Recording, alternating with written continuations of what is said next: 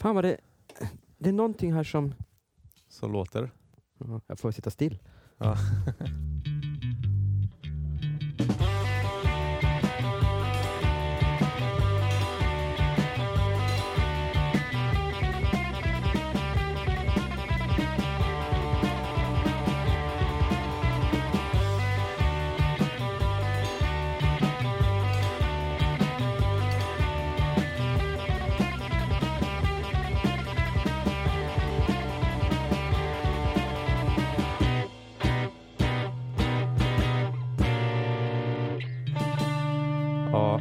nu ska jag bara försöka säga hej och välkomna. Jag, jag är så jävla seg.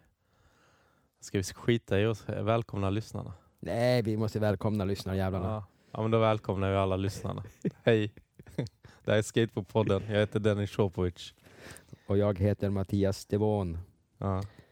Och fråga mig nu varför vi inte har gjort ett avsnitt på ett tag. Ja Dennis, det är ditt fel att vi har varit eh, ute ur etern på ett tag. Vad, förklara dig nu. Ja, vad min ursäkt är? Nej, men jag bytte jobb, vilket innebär att man byter kontor, man byter eh, dator, så att eh, vi har inte haft någonstans att spela in. Men eh, nu sitter vi på Knowit i alla fall, där jag jobbar från och med nu. I hjärtat av huvudstaden. Ja, precis. Och i ett mötesrum så heter radion, otroligt passande för en podcast. Väldigt, Ja. väldigt fint. Ja, Det är lågt i tak, men det är högt i tak mentalt. ja. Ja. Mm. Men nu ska vi inte titta på taket. Nej. Nu ska vi be alla följa oss på Instagram. För att där får man ju se mycket bilder och länkar och sånt från, som har med avsnitten att göra. Och sen kan man fortsätta swisha om man vill. 0735 10 28 10. Eh, så vi har råd att köpa öl till Mattias. Ta det igen numret. 0735 10 28 10. Bra. Och sen ska vi presentera vår gäst. Ja. Varsågod. Ska jag göra det? Ja. Okej. Eh, dagens gäst heter inget mindre än eh, Pascal Stryver. Ehm, ja, Dennis, vad ska vi säga om Pascal? Eh, eller så bara säger vi hej och välkommen Pascal. Du vet att Pascal säger någonting om Pascal? Ja. ja. Eh, ja, tack att jag får vara här. Jätteroligt. Ja. Ehm, Vad kul att du är här. ja, tack. tack. Ja. Men vi kör bara alla frågor. Det är ingen idé att presentera sig när all, hela podden handlar om att presentera sig. Exakt så, Ja. du har så rätt Dennis. Ja. Men vi börjar. Hur gammal är du? 41 år gammal. Ja, så du är 77? va? Precis. Ja. Och var växte du upp någonstans? Jag växte upp eh, på Lidingö utanför Stockholm Mm. tills jag var nio år gammal. Och eh, då flyttade jag ner till Sydfrankrike med mina Mm. föräldrar. Min storebror och stora syster. Min storebror var kvar i Stockholm, gick sista året i gymnasiet och min syster var med en liten sväng ner till Rivieran och sen flyttade hon upp till Paris. Mm. Varför det? bo- Varför flyttade upp till Paris? Varför, nej, varför flyttade inte till Frankrike överhuvudtaget? pappa är konstnär så att eh, han kände väl att eh, det var alldeles för långa och mörka vintrar i Sverige och eh, behövde få lite inspiration, lite nytt ljus, Okej. eh, lite ny, ja, ny inspiration som konstnär. Mm. Eh, så det var ja, trevligare att bo nere i Sydfrankrike där det är fint väder året runt nästan Ja. Mm. och få lite break från den mörka svenska Många vintern. konstnärer som tror jag tog sig till Sydfrankrike genom Ja, det historien. finns några stycken som har bott där genom åren. Ja. Mm. Ja. Hur, hur kände du själv att du kom ner? Det menar, när man är så liten så kanske det är tråkigt att lämna eh, sådär, ja, kamraterna i skolan och sånt. Jag var ju så pass liten så jag hade ju till att börja med inget val. Ehm, men det kändes väl lite konstigt. Det som var läskigt var att komma till ett helt främmande land. Mm. Jag hade visserligen varit här tidigare när jag var liten. Men eh, med ett främmande språk. Jag gick på franska skolan här inne i stan på Döbelnsgatan, eh, halvfranska skolan och det finns en fransk, helfransk skola också ute på Essingen. Mm. Men vi lärde oss inte så jättemycket franska utan det var mest att man fick sjunga och sånt där. Mm. Så, ehm, och jag började direkt i en fransk skola. Vi flyttade till en liten medeltidsby Mm. eh, som låg på en kulle med ett eh, slott högst uppe i byn. Mm. Där det gick något nå rykte om att de D'Artagnan från de tre musketörerna Mhm. hade varit. Shit. Mm. Jag, jag tror det var en saga. Det trodde jag också. jag tror inte de fanns på riktigt. jag vet inte riktigt. Mm. Men eh, så vi flyttade in i ett litet, ett gammalt kloster från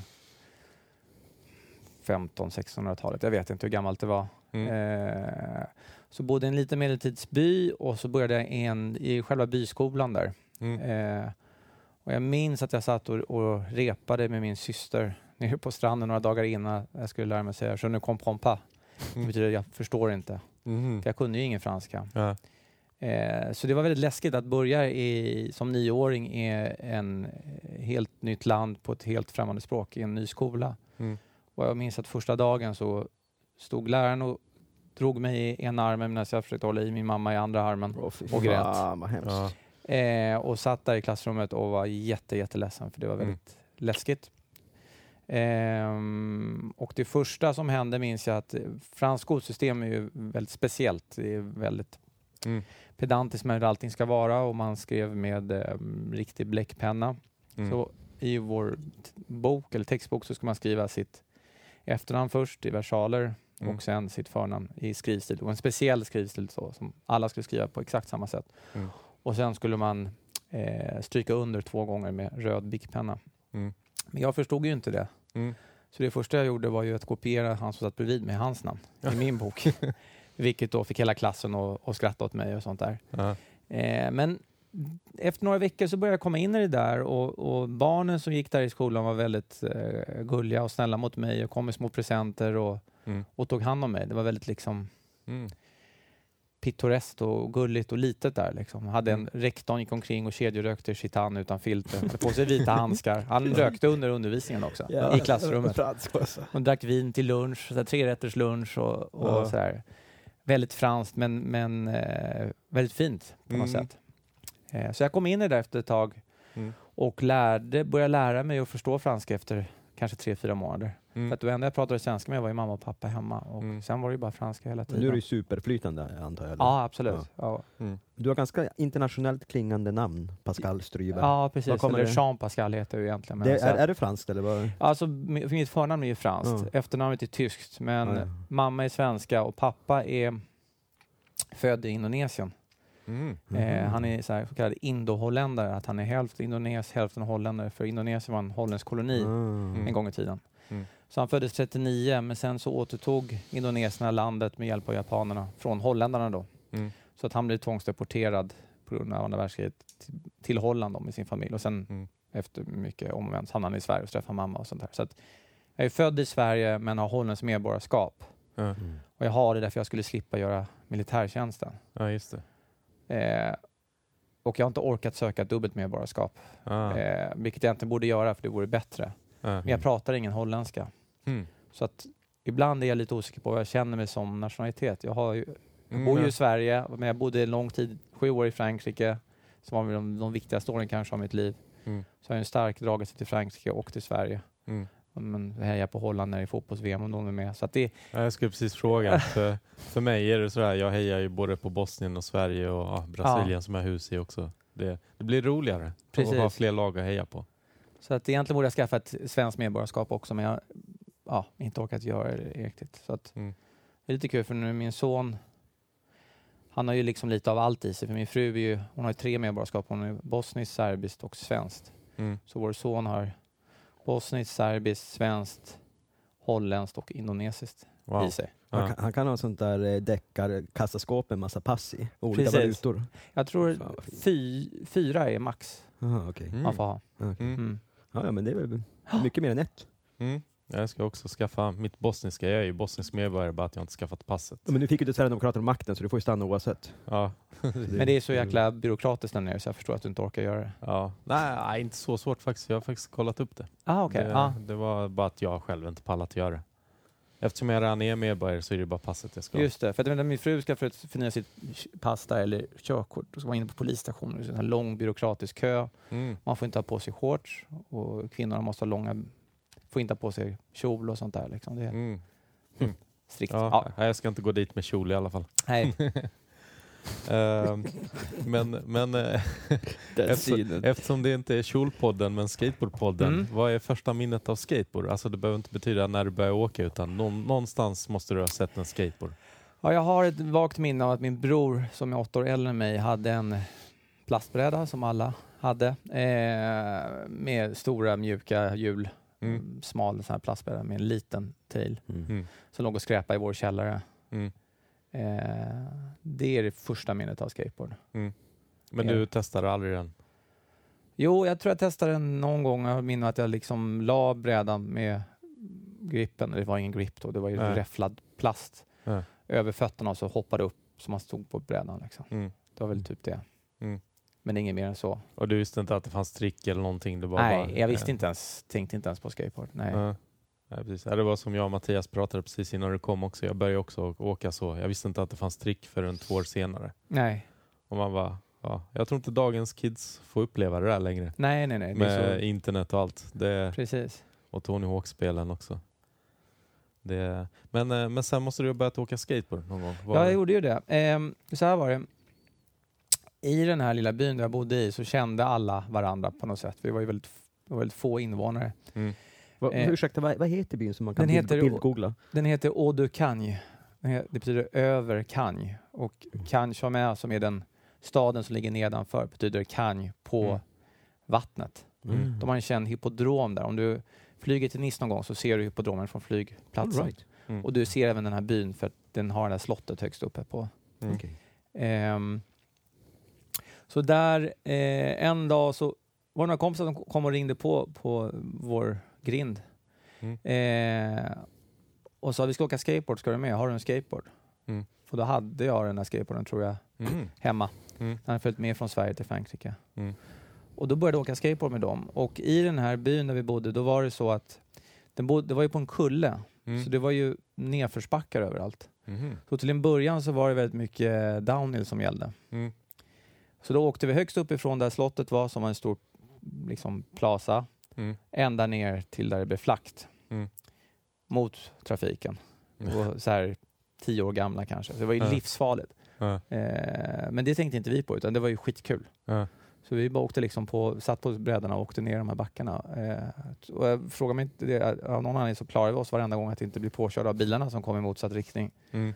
Det är ju liksom små, små gator och så är det liksom, ser ju inte runt hörnet vad som kommer. För det, Ja. Alla chaufförerna var lulliga. Förmodligen. 100 procent. Ja, ja, ja, definitivt. definitivt. Eh, Så det var där vi började och sen så kunde jag inte åka på den där lilla brädan för den gick ju så långsamt. Eh, Mm. Så då fick jag sen min första skateboard Mm. och det var en... Jag undrar om det var så att jag fick en sån här Taiwan-bräda först. Jag kommer inte riktigt ihåg. Det fanns två märken då i Frankrike. Det fanns ett som hette Holy Sport Ja, just det. Ja. och sen fanns det en som hette Hawaii. Ja. Och det är nog samma som fanns Ja. i Sverige. Ja. Och det är ju de här plasthjulen och den, den går ju, rullar ju inte Ja. ens. Liksom. Med, med Coopers, helt i Precis. onödan. Ja, typ Ja, det- masonit istället för... Som, ja, helt Ja. sjukt.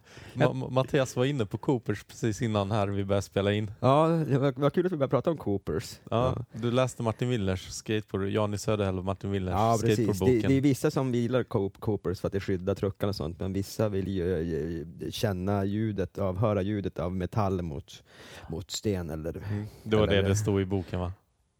Ja, jo det stod det, det nej det, det är mitt citat, nej det stod i Jaha. boken. Ja, Lappers är ju coolt också. Ja, Lappers Ja. är riktigt, då kan man åka upp för trottoarkanter. va? Ja. Ja.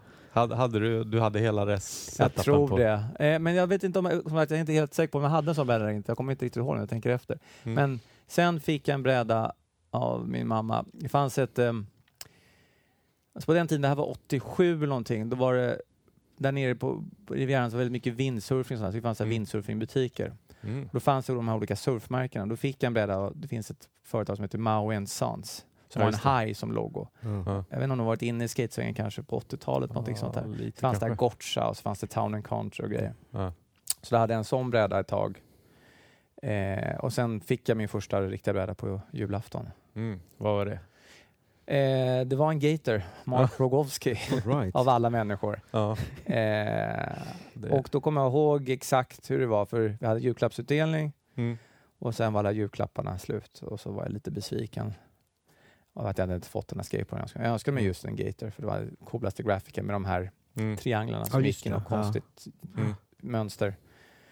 Eh, då sa min mamma, jag tror jag glömt någonting, eh, en present där uppe till din syster, så kom hon ner. Mm. Och så gav hon den till min syster, bara, nej eller kanske den ska, nej, det är nog till dig Pascal. Och så öppnade den, så var det Mm. en Gator med Gordon Smith-truckar. Mm. En för värt och en för street. Den som var värt var, tror jag, svart plast längst ut vid, vid eh, kullagarna Mm. och den för eh, street var blå.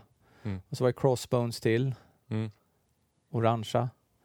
Eh, Schmitz, Stora som eh, kanelbullar eller? Ja, det var 65 millimeter, någonting sånt där, kommer inte ihåg. Ja. Och de var, de var också 95 shore, så de var inte så, de var- eller kanske nummer 92, så de gick liksom inte att slida med. De var inte så Nej. hårda, de var väldigt mjuka. Mm. Och så var det Schmidt Stick Rails, orangea. Var det de här som var, vad heter det? Nej, Nej, de, var raka. De var raka fast de hade en liten böj under så att man skulle kunna grabba Mm. lite med Ja, fingertopparna. just det, de, de var ju jävligt bra. Ja. Och så var det en Vision Ultra Tail, alltså sån här tailblock. Ja, tailbone. Tailbone, Eller, ja, eh, precis. Var, var, Tailskid. var det Copers också? Säg det. Inte om det hette Cobra, Tail... Bone är ju från, måste ju vara från Powell Peralta. Ja, märket hette tailbone Ja. för Ja. Powell, men tailskid hette själva Ja, tailskyddaren. det var Vision i alla fall, Eller ihåg. Puck hette det på Ja, 80-talet. Ja. Ja. och det var Vision och så var det en ehm, Powell Nosebone tror jag hette, ljusblå, Mm. för att skydda nosen också. Mm. Men var det Copers på truckarna? Nej. Fan. Men de där Gordon Smith var ju grymma för att de var så lätta tydligen och grindade Mm. bra. För de hade någon slags Ja. magnesium på. Ja, precis. Jag minns dem. De var ganska smala för den Ja, tidens truckar. själva den här delen, jag glömmer bort vad det heter, som håller... Ja. Men inte Gullwing utan Gordon och Smith gjorde de Ja. truckar. Ja, de gjorde truckar. Mm. Uh, såg lite ut som, eh, jag tänker lite på Ace-truckar. Ja, alltså, när de kom så kändes de som väldigt smala. Liksom. Exakt. Mhm. Som Ja. en pinne nästan bara. Och då fick jag den och var överlycklig. Så det första jag gjorde, för att då hade vi börjat skata mer, fortfarande i backarna, men två bröder som bodde ett kvarter från mig, de hade byggt en quarterpipe som vi åkte på på dagarna. Ehm, då sprang jag och ringde på dem på självaste julafton Mm. för att visa att jag fått min skateboard. De var Ja. Kanske inte lika stokade som jag var. De var så, Ja. okej, kul. Känns som en återkommande story det där med julafton och få en skateboard i Ja, podden. eller hur? Ja. Och det så var gå och bättre, ringa det var på bättre också, väder på så din, din störa. julafton. Det här var i Frankrike eller? Nej, men det är på, kväll, på vintern där är det ganska fuktigt och, och kallt. Liksom. Ja. Mm. Så jag och min brorsa gick och sen hämtade den här quarterpipen som de hade byggt i en buske där den var gömd och skatade där Mm. på kvällen. Mm. Så det var första skateboarden. Ja. Mm. Innan vi pratar mer skateboard, vi har ju den obligatoriska frågan. Har du haft en ninja-period i livet? Mm, nej, jag har inte haft, men jag minns att jag brukade spela det där arkadspelet som hette S- Shuriken eller någonting. Man gick med Okej. en ninja och kastade kaststjärnor. Mm. Ja, just det. Ja. Och sen såg jag den här filmen American Ninja också när jag var liten. Ja. Men ingen ninja-period. Jiu-jitsu gick jag på två gånger. Ja. Hur, hur kunde du se American Ninja och inte få en ninja-period? Du är inte så lätt påverkad med andra ord. Jag vet inte. Nej. Men det, jag vet inte om det, det enda minnet jag har av ninja är typ när jag intervjuade med Anna McNatt i Transworld för massor år Mm. sedan. Där han poserade som en ninja. Mm. Men ninja kan också innebära Bruce Lee och karate. Ah, nej, Mm. Inget ingenting sånt. sånt. Nej. Nej. Ja, jag vet inte varför vi har den här frågan. Det bara känns som det har dykt upp så ofta. Ja, vi måste ha den där frågan. Ja, vi Det måste blir- ha den. Vi Ja. kan lika lä- lägga ner podden om vi tar den Ja, frågan. precis. Men åter till skateboard. Eh, så ni hade en quarterpipe som ni åkte på Mm? och där började du lära dig trick där eller vad? Nej, jag kunde bara göra kickturn på den. Ja, så det var bara Eh, mer en kickturn? Ja, alltså det var en liten, liten plattform på det. Jag tror, inte, jag tror det var någon coping, men någon, den fungerade både som liksom flyout och som quarterpipe. Mm. Eh, men eh, ja, vi skatade på den varje dag och så fanns det en, en totalkamp bredvid som man kunde göra slappies på. Mm. Eh, det var ju liksom mm, 30-20 meter asfalt bara, det var det vi hade liksom. Mm. Mm. Och så en backe ner då man kunde ta fart för man skulle hoppa med den här jump rampen. Eh, Det lät, lät som en perfekt grogrund för en freestyleåkare. Ja, Ja, jag precis. Ja. precis på det också. exakt.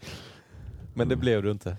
Vadå, freestyleåkare? Ja. Nej, det- nej, jag hade aldrig någon freestylebräda. Nej. Nej. Men jag minns när jag såg eh, Bones Brigade Video Show. Om det Mm. var den eller om det var Future Primitive. Helt plötsligt Per Welinder kommer upp där i någon kloak. Ja, just det. Future Primitive. Ja, det är Future Primitive ja. Ja. Och eh, jag bara fattade inte att han pratade svenska. Här Ja, kommer det. Ja bredan. exakt. Jag bara, Fast- mamma kolla fast- han, han Fast Pratar pratar han svenska. svenska eller han bara säger något mumlande? Nej, jag tror han, säger- han säger här, här kommer bredan, säger han på, Ja. på bred stockholmska. Bredan. ja, Ja. Ja. Det låter ju jättekonstigt när han säger det. Alltså Ja. nästan som han mumlar det. ja. Mm. Ja. Ja, kanske för att han är nere i en kloak, som det Ja, låter som att han Ja. Jag. Jag pratade faktiskt med Per Linde eh, tidigare i veckan. Jaha, Eh, och så just ja. så försöker jag få med honom i podden. ja, det måste du göra. Mm. Verkligen, verkligen. Ja, haffa honom när han kommer till Sverige nästa gång. Ja. Eh, men eh, ja, från Per Linde till Gator höll jag på att säga. Mm. Men du åkte på... till Gator. ja. ja, Logiska hopp. ja.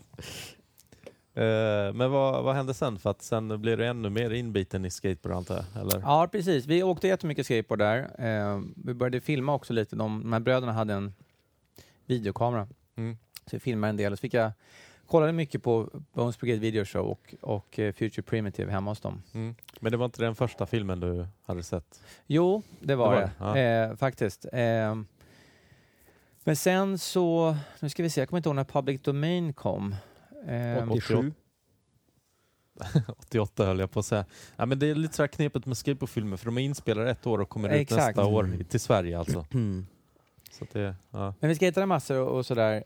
Eh, det är så svårt att komma ihåg exakt vilka filmer, liksom hur det kom, vilken ordning, men eh, första, ja det är lite senare, men jag kommer ihåg att Public det fanns en U-ramp i en liten stad som ligger, låg en 15 minuter från där vi bodde, Mm. i, i betong från 70-talet, som Mm. man var och, och ja, åkte i. Mm. Och där lärde, var det lite locals där. Då var det en kille som sa till mig, ja, men jag, jag har fått public domain, det var precis när den kom. Mm. Du kan få låna den av mig om du vill. Liksom. Om du ger mig en... Eh, jag kom tillbaka nästa vecka så fixade jag en kopia åt dig. Ja, vad schysst. Mm. Jag var tillbaka en vecka senare och bara, här har du den, vad schysst. Mm. Ja, fan vad kul, nu ska jag äntligen få se liksom, public domain. Mm. Hur jag hade fått reda på den vet jag inte. Mm. Men så visade det sig att den här jäveln, det han gav mig var en sån här VHS-kassett som man tvättar bandspelaren med. så jag kom hem så det var bara svart Ja. i tio minuter, sen var kassetten slut. Liksom. Fan vilken antiklimax. Ja men också så här konstig grej att lura någon Ja. man inte känner med. Och du fick en väldigt ren videobandspelare. Ja exakt. Fan. Ja, Vad sa du. Phil, Phil Deputin. ja exakt. men ehm, jag vet inte, men första egna filmen jag såg, jag tror det var, jag fick Alva-filmen, det fanns en skateboardbutik i Nice som hette Sportleader. Mm. Det var en sportaffär men de hade lite skateboard. Mm. Eh, och där köpte min mamma en skateboard, eh, en skatevideo till mig som Alva, jag kommer Mm. vad den hette. Det var inte den här Sick Boys, Nej. det var en annan och det var bara poolskating i. Ja. Det var så jävla tråkigt att titta på. Du har varit inte sugen på att bli en poolboy eller? Nej, för fan, det var skittråkigt. Ja. Du gjorde ju bara kickturns i den där i princip. Liksom. Men fanns det inte pooler som var runda i Nej, det Frankrike? gjorde Nej. inte det. Eh, eh, för att hoppa fram lite i tiden, en barndomskompis som heter Mackenzie Eisenhower. Vi kan börja så här. Fly, vi flyttade från den här byn efter ett tag Mm. eh, till en annan by som heter Saint-Paul-de-Vence som ligger tio minuter därifrån. Mm. Eh, och bodde på en väg upp till själva byn. Mm. Ehm, och där lärde jag känna en, en kille som heter Mackenzie Eisenhower som vissa säkert kanske känner till för att han skriver åt Transworld Mm. i USA. Eh, och vi var och kollade i trädgårdar där i, längs villorna på Mm. gatan och såg en pool som såg rund ut utanför. Mhm. Så vi klättrade över där, rinner på först, det var ingen där. Sen klättrade Mm. vi över Mm. för att skata den här poolen, men det, det var alldeles för kort böj för att kunna åka. Mm. Så jag har aldrig, aldrig skatat någon pool sådär. Mm. Alla var fyrkantiga poolerna där. Ja, även där. ja ja trist. det var de. Som jag såg poler i amerikanska skateboardfilmer, jag trodde inte mina ögon. Jag bara, alltså, poler är ju fyrkantiga i Sverige. Ja. Ja. Punkt. Jag vet inte varför de är runda där. Ja, men har inte det någonting med jordbävning att göra? Att de, Ah. jorden rör sig så? Jaha, okej, förmodligen. Och att vi inte har eller att det inte finns tjäle, någonting sånt är det. Dennis Google Sopovic. Ja. Alltså jag hittar ju bara på nu. Ja, ja men det lät, det lät jävligt bra. Det, lät, det där stämmer Nej, jag, jag, jag har säkert. för mig att det är något sånt. Ja, ja, men det låter, Det- det, låter ri- rimligt. Jag kan låta övertygande i alla fall. ibland. det, du har övertygat mig. Vi försöker slå Martin Ottossons rekord va? på längden i det här avsnittet. Eh, nej. Nej. Jag skojar. Ja, även om det var Vi är på god väg. Ja. Eh, vad skulle jag säga? Men eh, du var väl också i Sverige? eh, Ja till och precis, från? ja, så var det. Utan på somrarna, vi hade liksom ingenting kvar här i Sverige, men, eller inget sommarhus eller så, så att, men jag brukade åka hem en, någon vecka eller två på somrarna eh, och gick på seglarläger av någon anledning. Mm. föräldrar- Min mamma tyckte det skulle vara bra. För, Var det sån här optimistjolle? ja, eller? precis. Ut på ett ställe som heter Lökholmen som ligger utanför Sandhamn där. Ja. Var inte det så här teori typ flera veckor innan man ens fick Nej, börja? det var det inte. Det var inte så? Nej, lite Nej. på så här, någon, någon timme på förmiddagen och sen satt man i optimistjollen. Och, Ja. sådär. Men det var roligt, det var kul att komma tillbaka till Sverige. Ja. Eh, men då, ehm, då brukade jag skata i, nu kommer jag på, vi hade en lägenhet på, på Gärdet och då brukade jag skata i Tessinparken, fanns det en skateboardpark Mm. där då. Mm. Eh, så då var man lite inne i Sverige eller hemma och eh, så minns jag att jag var i Humlan, det fanns en miniramp och så såg jag Jobby där för första gången och då Mm. var man ganska starstruck för då hade jag sett honom i, i uh, Uses Wooden Toys, första New Deal-filmen. Mm. Så vi snackar om 91? Ja, något sånt där, ja. 91. Ja. Precis. Ja. Ehm, och ehm, eh, ja, det var coolt att se honom där liksom. Mm. Eh, och så var jag på Street Style. Men då det var jävligt dåligt utbud minns jag där på, på grejer. Det var inte så roliga. Mycket Mm. Stasi och sånt där och, och Ja, det kanske var någon konstig tacos övergångsperiod. pacos eller vad det hette. Och, det var inga Ja. roliga grejer som fanns kommer jag ihåg, i Mm. butiken där. Ja. Eh, det var väl dåligt utbud tror jag. Mm. Dålig distribution säkert. Mm. Eh, och köpte typ uppåt väggarna fanns det några ex där av liksom. Ja. Och kanske någon frontside som många gjorde. Eh, Men ingen kontakt med några andra där. Mm. Jag var ju här eh, hemma i Sverige under den sommaren när, H Street hade demo där i Fryshuset. Mm. Vad var det? 80... 88 måste det ha varit, 89, 88, om det var samma när de kom upp till Luleå också, det måste det ha varit. Ja. Varit de hade ju inget klippkort Ja. I Sverige direkt. Så. Ja. Så, ja, I slutet av 80-talet i alla fall, 88 eller 89. Ja. Jag, Jag tror- åkte tyvärr aldrig på den demon. Jag vet inte varför. Det var för, jag tror inte min mamma pallade ta med mig dit och sen visste jag inte hur jag skulle ta mig dit själv. Liksom. Jag var Mm. väl för ung och, och så var för främmande liksom, i en storstad och vet hur man ska ta sig dit kollektivt. Liksom, Ja. till, det låg ju lite off Ja. Fryshuset-tältet, liksom, ja, just det.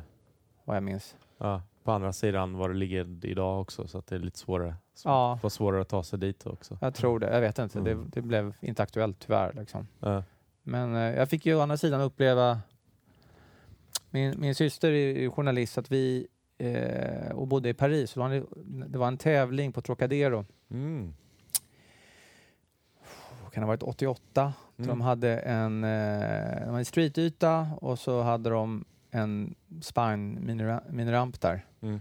Eh, och så var Bones Brig- Brigade där. Eh, det var Lance Mountain, Nicky Guerrero, Tony Hawk, Mm. Ray Underhill, Eric Sanderson, Mm. Mike Mansour också från Storbritannien Mm.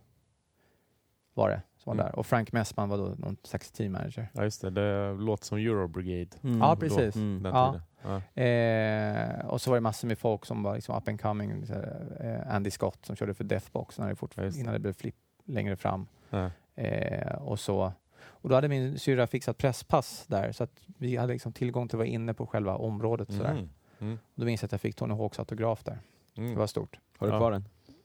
Tror inte det tyvärr alltså. Ja. Men jag har kvar har Nicky Guerreros kvar, Ray Underhill och Ja men då är det lugnt. Lance Mountain. Vad va, va, va, Ja. va, vad är- Tony Hawk mot Ray Underhill? ja. Men jag har den säkert någonstans. för Jag var väldigt, väldigt duktig på att spara allt, allting genom åren. Mm. Mm. Så jag har den nog någonstans. Mm. Det var det Eh, första, liksom, första proffsen man såg. Och sen hade de även en demo lite senare nere i Nice på en miniramp på stranden där också. ah. De skejtade. Var du imponerad av dem eller var det som du trodde när du såg dem? Vet inte, jag tror inte man satt och, och värderade tricken då på samma sätt som man gör idag. Utan man tyckte Mm. bara var coolt att se dem. Ja. Eh, ja, precis. Det räckte ju med att se dem nästan bara Ja, på den tiden när man var kid. men de kändes väl bättre i minirampen där än på streetytan. Men det var ju inte sån lätt streetyta heller. Nej. Och skata som det Ja, men för minns det hur de det. såg ut på den tiden. Det var ju liksom Mm. En wallride och så var det en konstig funbox med Mm. jättetajta böjar och en Mm. svinbrant handrail. Ja. men, ja, men det är det jag tänkte också på. Ja. Att det är oftast fick de jävligt taskiga ytor att åka på. precis. Men man fattar ju inte det som kid för Nej. man åkte inte på den Lance nivån Ma- själv. Lance Mountain står och säger det i någon film, han står och joggar på stället och kidsen kommer fram och bara ”Gör en McTwist”. Men det finns ingenting, det finns bara en trottoarkant. Gör en McTwist. Ja, roligt. Ja, han gjorde väl en McTwist sen kan jag tänka mig. Snurra 540. Ja, säkert, jag vet inte. Ja. Men eh, du hade börjat filma någon, någon gång i alla fall där? För att, Jo, lite så eller- blev det. Så här var det då att när Mackenzie då, som är en gammal vän därifrån, Mm. vi, eh, vi lärde känna varandra av en slump bara egentligen. För han hade, det var så konstigt på den tiden, jag vet inte om det var så för er, men skateboard var ju så pass litet och udda. Mm. Så att man hittade ju grejer helt plötsligt. kunde man ju hitta någon miniramp någonstans som någon ägde. Mm. Man visste inte vem personen var. Ja. Mm. Och på den gatan där vi bodde i St. Paul, jag vet inte, så var jag, var jag på, gick till, till byn eller någonting sånt där. Man så här, tittade in i hus, man letade efter så här, ställen att kunna åka skateboard på. Det var Mm. liksom inte någon vid, det var en gata med dålig asfalt och sådär. Mm. Då tittade jag ner i ett hus och där fanns det en miniramp. Ja men det var ju så, Vilket det så- byggdes ju ramper Ja. överallt så det var ju som, man letade inte efter spots, man letade efter hemliga ramper. Mm. Vilket var helt sjukt. Så jag ringde Mm. på där och då var inte han hemma. Jag visste inte ens vem han var då. Mm. Då öppnade hans mamma eh, och bara, ja, men du kan skata rampen om du vill. Mm. Då hade han en miniramp som var liksom som en, var en miniramp utan flat och med en roll-in på ena sidan. Shit alltså. Livsfarligt. Fy fan. ja. Och det börjar med roll-in direkt då, ja, eller? nej, jag kunde knappt orka den där. Och som coping hade han sån här, eh, sån här kopparrör som man använder för att gjuta cement, som är så här Ja, just det. Ja. Det går inte att grinda på dem Nej. riktigt. Men. Men det fanns en coping ändå. Det är Ja, ändå det, ja, exakt. avancerat. Fast hade du haft copers? Då hade du precis. kunnat ja, det. exakt. Mm. men så jag var där och, och åkte någon gång. Men jag såg aldrig honom. Men sen brukade jag skata utanför vårt hus. Mm. Eh, flat och det fanns ingenting annat. Mm. Och då åkte han förbi, jag minns det här som det var igår, då åkte han förbi, en, eller en kille åkte förbi i en bil Mm. och titt, vände sig om och tittade på mig. Mm. Och, sådär. Ja. och sen fem minuter senare så kom en kille åkandes på skateboard ner Mm. mot mig. Mm.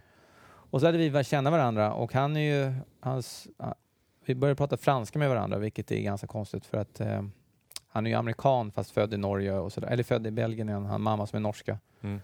Tills vi bytte till, till engelska för när han gifte sig för tio Mm. år sedan. Mm. Från, vi gick från franska till engelska. Mm. Men ehm, eh, så vi började skata jättemycket tillsammans. Mm. Och han eh, brukade åka till USA på sommarna, till Kalifornien med sina föräldrar Mm. och var på den här Visalia Skate Camp. Den är Mm. med i Hokus Pokus. Ja, just det, just Eh, det. ligger Ja, en just det. fin Ja. park, eller liksom eh, typ Ja. som en nationalpark ligger den i. Ja.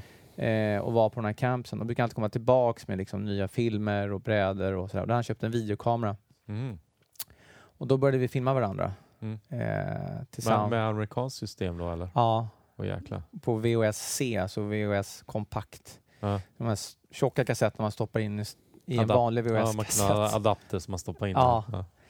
Eh, Mattias ser helt men ut. vadå, oh jäklar, för amerikanskt system? Ja, men har du aldrig hört talas om NTSC och PAL? pall. Jo, men det är väl ingen skillnad att filma med det, eller vadå? Jo, det är en annan... Det har att göra med spänningen i nätet, i Aha. elnätet. Så det är Aha. olika system. Och även så fransmännen dumma i huvudet som de är, de hade ju SECAM. Ja, just det. Resten av Europa hade PAL, men det var Frankrike och Ryssland som hade SECAM.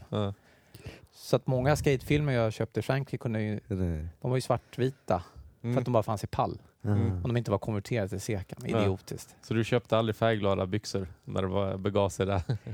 Eh, jo, jo, det gjorde jag sen. Absolut. Ja, Eller, om det- Om, ja. om man lyssnar på etern så tror jag John Dahlqvist berättade att han köpte gröna New Deal jeans eller vad det var, blind jeans.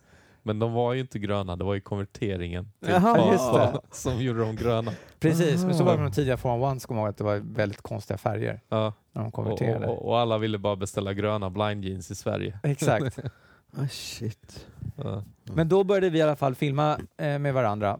Ehm, och var lite överallt och sådär. Eh, tills, hans kamera, tills jag hade sönder hans kamera tyvärr. Oj. För jag stoppade ner den på något felaktigt sätt i, i väskan när hade filmat färdigt. Så den gick inte att starta sen. Mm. Och då var det inte bara att lämna in den till en butik någonstans i Frankrike och få den reparerad. utan Då fick jag vänta ett år tills han skulle åka till USA igen och få den reparerad. Ja. Ehm, men sen så började vi åka in till Nice Mm. Eh, och började åka skateboard på ett ställe som heter Place Masséna som, som är en stor torg med eh, curbs och trappor och grejer. Lite Mm. som ja, inte lik, ja, lite Ja. som i en by men inte lika många kanter och sådär att skata på. Ja. Och lärde känna localsen där. Mm. Så det blev det att vi, att vi skatade mycket där. Mm. Vad är det för år vi snackar om nu? 92? Ja, jag skulle typ, säga det. Sen när vi började skata där, det var väl liksom när lite efter Real och sånt kom. Det var Everslick, Mm. begynnelsen där Ah. någonstans. Ja, jag tror den kom igång lite 91 men mycket 92 var det även Ja. på året. Precis. Eh, för det var liksom... Fra- Rivieran är ju ganska stort liksom, för det är ju en lång bukt. Mm. Så det är flera små städer och byar och sånt där. Men Mm. liksom, så det var liksom, här är skaterna i Cannes, där är skaterna i Nice, där är skaterna Mm. där och sånt. Det var väldigt få klickar av skatare liksom. Mm. Eh, så alla lär ju känna alla på något sätt. Mm. Som. Ja, lite som eh, Norrland tänker jag mig. Ja, Ja. faktiskt. Ja. Norrländska rivieran där, Petersen efter Ja, Luleå, liksom. Ja, jo men det är exakt. Havsbad i spetsen. Ja. Ja, Kanske inte lika långa distanser men, eh, Nej, jag tycker att det är ganska exakt likadant, kan jag tänka mig. Ja. Ja. men så vi började... eh, jag fick, lo- ja, vi började filma där med dem och så. Och, så liksom. eh, och sen lärde jag även känna eh, French Fred, alltså Fred Mortagne. Mm. Brukade komma till Nice på julaftnar och nyår Mm. För att bo hemma hos sin eh, Mm. farmor som bodde där. Mm. Så vi började filma samtidigt ungefär han och jag. Mm. Och han har senare, om man ska förklara honom bara lite kort, gjort mycket av flippfilmerna. Ja, Ja, S-filmen, Manic. Matty, ja. Ja. Nu tror jag att han jobbar åt Element och gör Ja, och fotograferar mest just nu. ah. ja just det. Ja. För du hade en fråga här, vem är French Fred? Ja, och nu fick vi svaret Ja. automatiskt. Ja, men han är väldigt känd. Eh, Mm. Alltså inom skatefilmar. Mm. Nej, inte för Mattias. Nej. Nej. Du har säkert träffat honom, för han var hemma och hälsade på mig i Stockholm för massor med år sedan. Okej, Mm. När det var den DC-demon. all right. Kommer du ihåg det? Jo, jo. Ute i, jo. eh, eh, inte Lind, jo Lindhag, nej vad heter det? Vad det var kommer jag inte ihåg. Nej, eh, men- där efter Hornstull. Eh, ja, French Fred. Eh, hade du träffat Mattias? Uh, jag bara. Men eh, Frankrike. Mm, Eh, ja, men, men det var jävligt, det var en rolig tid där i Frankrike. Ehm, vi var inne och skejtade i Nice liksom, så ofta det gick, men det tog ju Mm. väldigt långt, det tog ju nästan, det tog över en timme för mig att ta buss från där jag bodde till Nice. Mm. Eh, och sen skulle man alltid ta bussen hem på kvällen, vilket var ganska läskigt för att bussen tillbaka till den byn jag bodde i låg bredvid busstationen med buss nummer 16, som var bussen som gick till gettorna utanför Nice. Mm. Så det- man var alltid lite rädd när man gick där på kvällen för att det- dels att man hade en skateboard och att det liksom är Mm. mycket tjafs och bråk och sånt där. Det Mm. hände ju ibland att det kom folk från, från eh, förorterna där och, och liksom bara till den här plazan där vi skejtade och liksom jagade bort oss typ Mm. och ville ta våra brädor eller sno. Så man var ju alltid väldigt rädd när man hade med sig videokamera att den skulle Ja, bli snodd. Ja, det kan jag förstå. Eh, jätte, jätterädd. Så det Ja. var ganska obehagligt eh, stundtals. Ja, vad stressande. För, för, för kompisar, ja men ta fram kameran, vi filmar liksom. Fick man alltid titta sig om liksom. Mm. Och så man filmade en line Mm. och om man missade man rullat, då stoppade jag alltid in kameran under tröjan när man Mm. tillbaka liksom. Ja. ja, jobbigt. Jag höll ju faktiskt på att bli rånad. En, enda gången jag blivit ja, eller utsatt för ett rånförsök var i Schweiz. Mhm. Basel EM, EM där. Hade jag precis fotat One-Off-kidsen. Okej. Och så ser jag att, eh, för vi är typ helt själva på den här tågstationen. Det där stora, finns massa curbs och sånt. Mm. Och så kommer det ett gäng, sådär fem, sex pers mot mig. Jag bara fuck. Nu, nu blir jag rånad. Och så kommer de närmare och närmare. Jag bara fan de kanske inte är så stora. Och så tänker jag, men jag håller i stativet och försöker göra mig så stor som möjligt. Och precis när de kommer fram då reser jag mig upp och då märker jag att de är bara 15. Och jag reser mig upp och jag är väl ett huvud längre. Och han ledaren tittar på mig, tittar på sina kompisar och börjar skaka sådär typ med handen och visar att han vill ha en cigg. Och bara frågar snällt kan jag få en cigg? Jag bara Jaha. nej, jag har ingen. Så gick de iväg där. Ja. Ja, skitsamma, det är inte min podd. Men det jag förstår känslan där precis när man ser att shit nu kommer det någon eller det Ja. är inte roligt. Nej, det var, man var lite rädd att kameran, det var inte min kamera, jag hade fått, hade fått låna den så man var ju rädd att den skulle bli snodd. Mm. Men eh, ni hade en, eh, vad blir det, Be- beta, nej vad sa du, eh, från USA där? Just det, ni- NTS är, Ja. ja. Eh, Hur, eh, hur klippte ni filmerna? För att det går ju inte att Mm. kolla på dem. Men han hade också såklart en amerikansk bandspelare, eller Ja. VHS-spelare. Ja. Nej, vi klippte det att vi Klippte från kameran in till klippte video. från kameran in till, till uh, videoapparaten. Så kunde man lägga på ljud i, i kameran när man Mm. spelade upp. Så att vi... Jag kommer inte ihåg exakt hur vi gjorde, men vi klippte in det på VHS samtidigt som vi körde in i Mm. efterhand musiken. Men då kunde man bara titta på filmen på hans videobandspelare antar jag? Ja, precis. Ja. Jag pratade med honom för inte så länge sedan. Eh, han har kvar dem där, så jag hoppas han ska skicka dem till mig snart. Mm. Och så måste du bara konvertera om dem. Men det kanske inte är så svårt idag. Som, Nej, det tror jag inte. Ja. Det tror jag inte. Ja. Ehm, men det var en kul tid. Det var ju så här... ehm, jag och Mackenzie hade väldigt kul ihop. Vi, eftersom vi bodde så pass nära varandra så hängde vi hela tiden. Så att vi mycket så här... Ja, mycket bus och dumheter man gjorde ihop. mm. Så vi kan fortfarande prata om än, än idag. Som man kanske inte skulle gjort idag när man är vuxen. Mm. Är det det här vi kommer in på busringningarna? Ja, vi brukade busringa ofta när vi var uttråkade. Mm. Och då gjorde vi så att vi... ehm, Vilket år är det här nu? Det låter som Ska vi 80-tal, se. men busringning. När men- kom Birdhouse? Var det 90? 92, Ja. Ja. Ja. Alltså var- filmen kom då. Ja. Då Mm. kanske var 91, 92 från Mm. företaget fanns lite innan där. Men då Mm. vet jag att vi fick för oss, men vi ringer upp till, det fanns en butik i Paris som heter Street Machine. Det finns, de har även en butik i Köpenhamn. Mm. Så vi ringer till Street Machine och, och kollar om Blackie finns där. Blackie är alltså Stefan Larance. Han Mm. kallades för Blackie en gång i tiden. Mm. Eh, Sen vill inte han bli kallad av det, för det någon- av Ja, förklarliga skäl. Ja. Ehm, men då ringde jag upp dit och så, så svarade han ah, Street Machine, bonjour. Så bara, så bara, hi this is Steve Douglas, I'm calling from New Deal, I want to talk to Blackie, is he there? Och de bara, uh, yeah, we, we, uh, och så bara, eh, Blackie det, det är till dig, det är Steve Douglas från New Deal. Han bara, hallå? Så bara, yeah this is Steve Douglas from New Deal, how you doing mate? Han bara, yeah cool, yeah it's good. Okay so man what's up, you writing for Birdhouse? Uh, yeah yeah. Han körde för Birdhouse då, Mm, via mm. distributören Jean-Marc Ja. Vissett. Well, you know, I think you should quit Birdhouse because you know Tony Hawk he doesn't pay his rider, and and uh, if you want, we we can give you a chance here to ride for New Deal. Oh yeah, yeah, hold on, så bara, hold on, pratar bara, oh, grabbar, fan det är Steve Douglas, han att jag ska köra för New Deal. Fan vad taskigt. Så jag bara, oh, yeah, we're coming up next weekend. We're gonna film some stuff with you. You're gonna be here. Bara, yeah, yeah, yeah. Okay. Well, we'll we'll hook up at Street Machine on Saturday, and we got filming and, and just leave. Call Tony and, and tell him that you're leaving for New Deal, man. We're gonna turn you pro and all that. Åh, vad hemskt. Ja, fy fan. Och sen kom ju aldrig Steve Douglas upp till Paris och filmade honom. Nej, såklart. Det var inte så att du stod där istället. Nej. Och han bara pissade på Birdhouse direkt. Men eh, slutade han på Birdhouse då?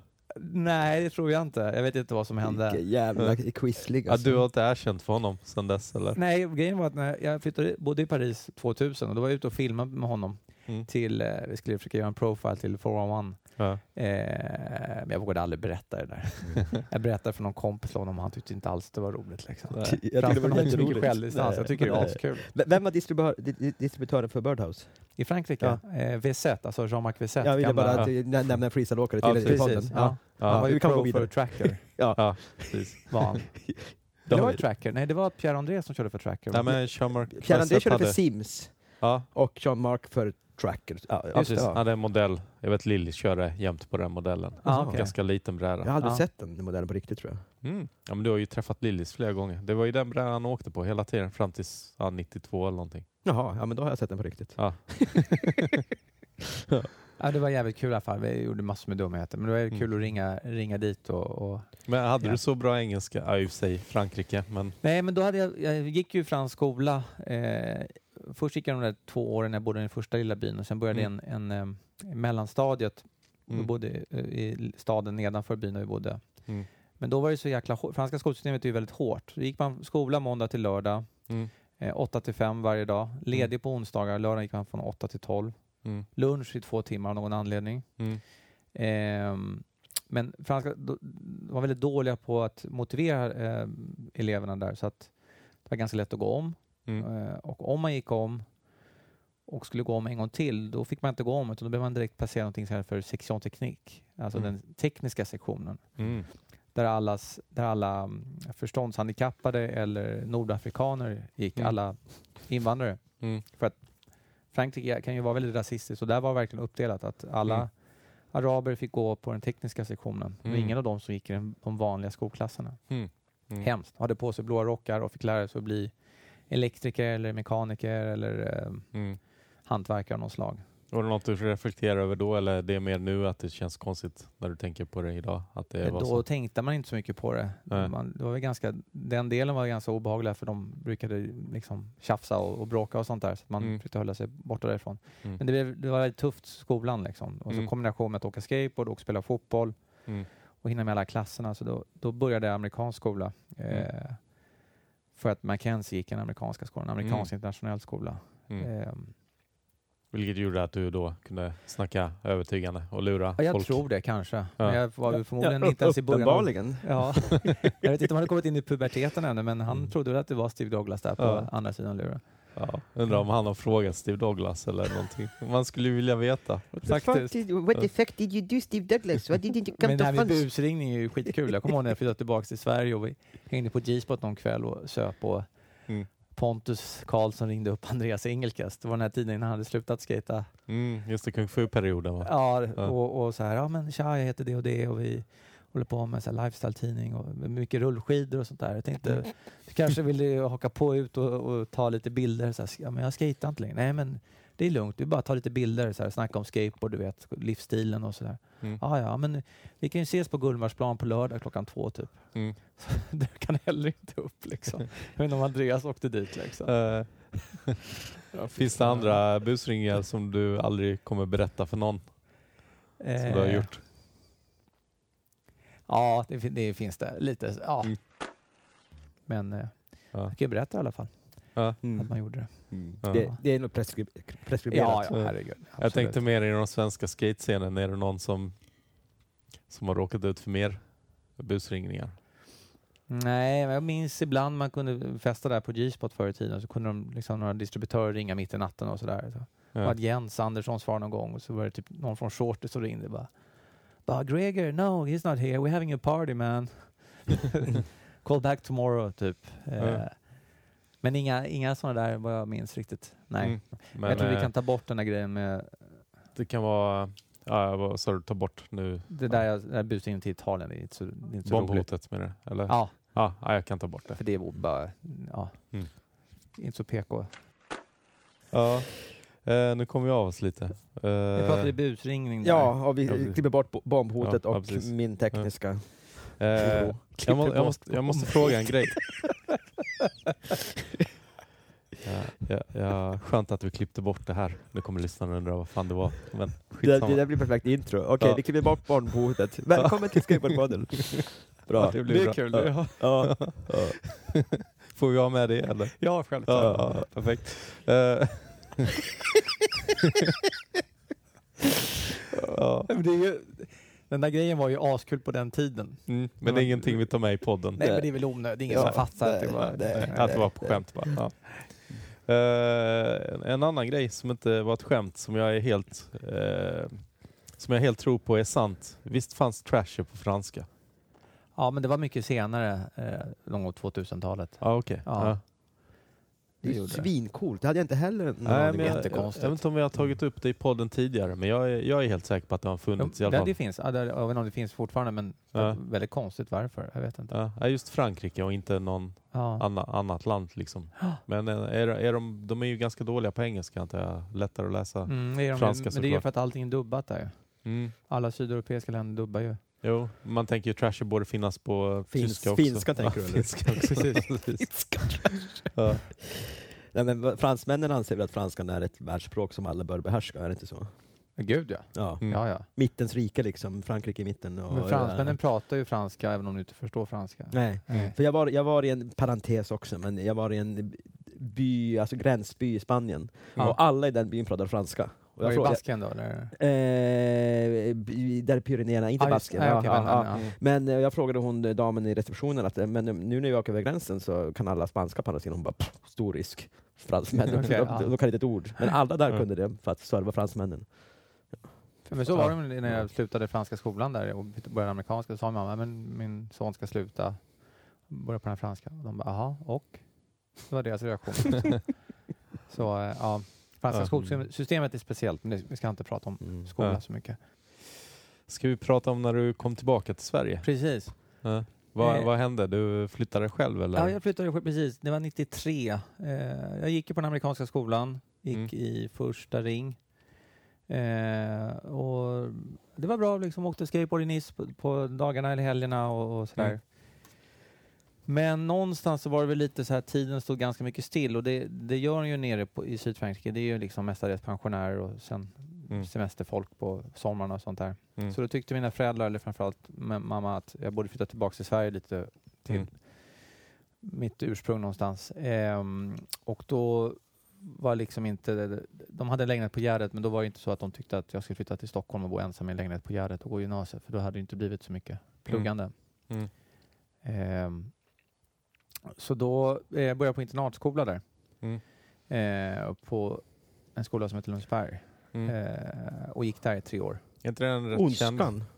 Ja, det är inte, nej, det är inte eh, Onskan är en skola som heter Solbacka som Jan Guillou gick på. Jaha, jag har alltid tänkt att det var Lundsberg. Nej. Eh, Men förlåt, det- vad skulle du säga? Ja men den- är inte den känd för någonting? Jo, Onskan. det- Ja, Onskan, ja.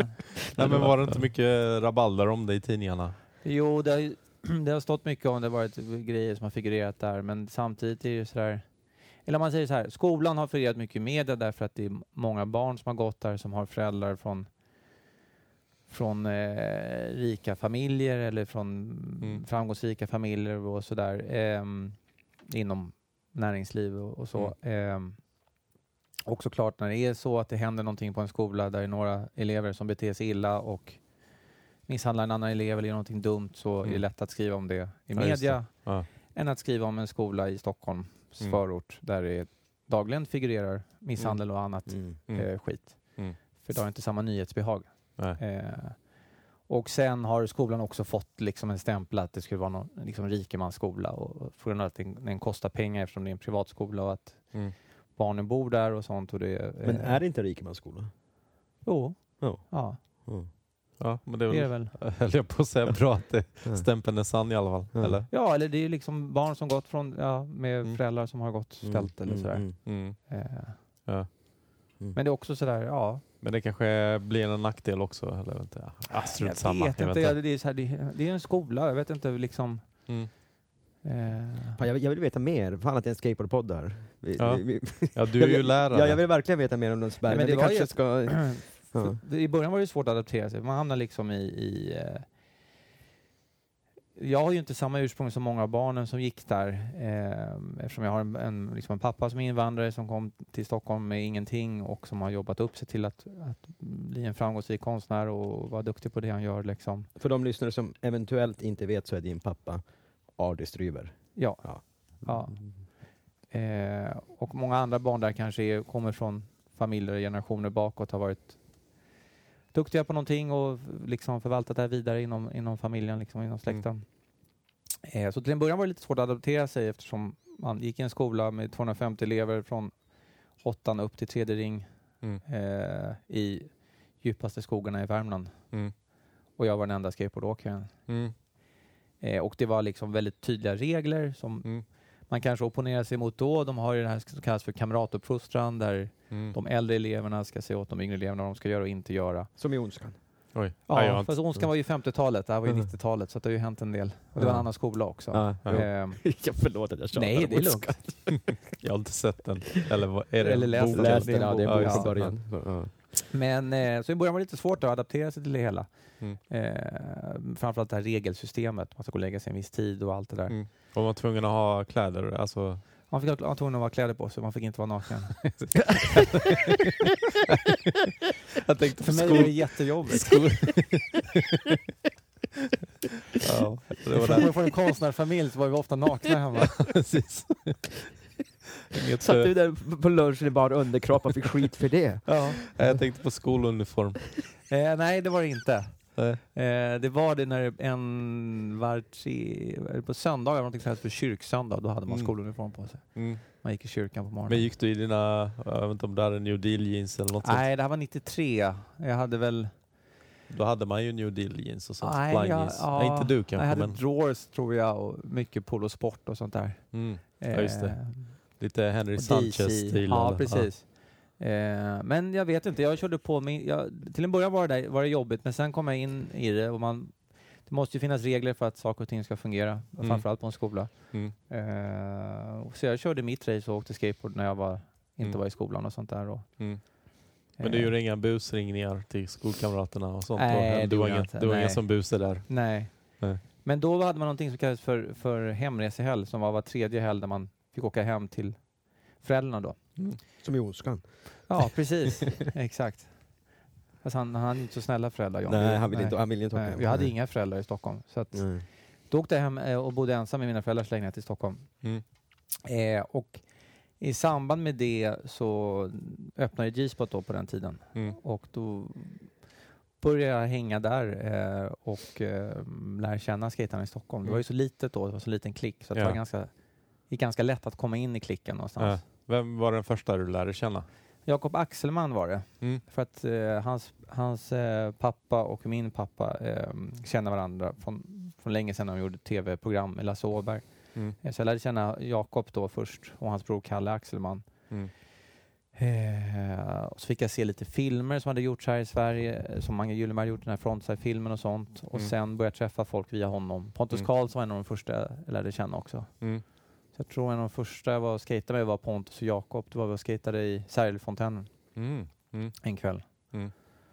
Och sen var vi och käkade på McDonalds och låg bredvid där. Så kommer jag ihåg så kom det en, någon, någon gubbe där med Mm. en stor duk och bara vecklade ut duken, bordet bredvid oss. Får man ville köpa kanyler. Jag hade så här 50 kanyler i den där duken. Ja, Och ni konstigt. köpte för full... Ja, Entreprenöriellt. precis. Eh, men sen så lärde man känna alla ganska snabbt. Mm. Eh, genom att hänga där.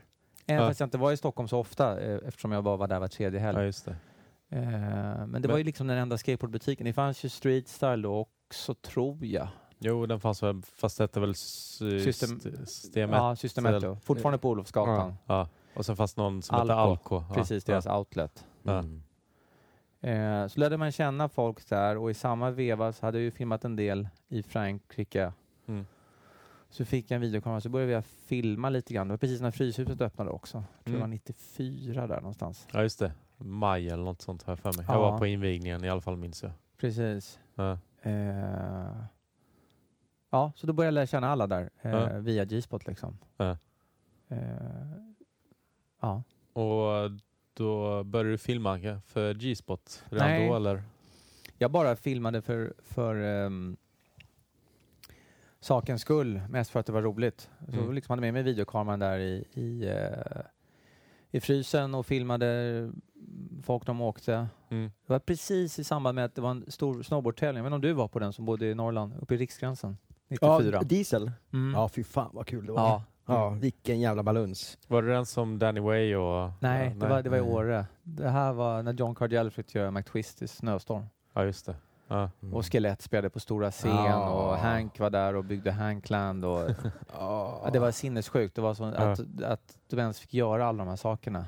Det, är, helt oförståeligt. det är knappt att riskgränsen stod kvar efter det där. Nej. Alltså. Det. Eh, Det var sånt jävla ös där. Alltså. ja, sånt jävla ös. Och så mycket pengar som pumpades in i det där. Mm. Eh, det var en stor snowboardtävling och så var det skateboarduppvisning och så var det massor med band som lirade i backen och på kvällarna och, och liksom. Ja. Det, det fanns ju någon shop där, det här är väl också preskriberat, eh, shop, en butik med så här ölflak om det var folk eller någonting. Ja.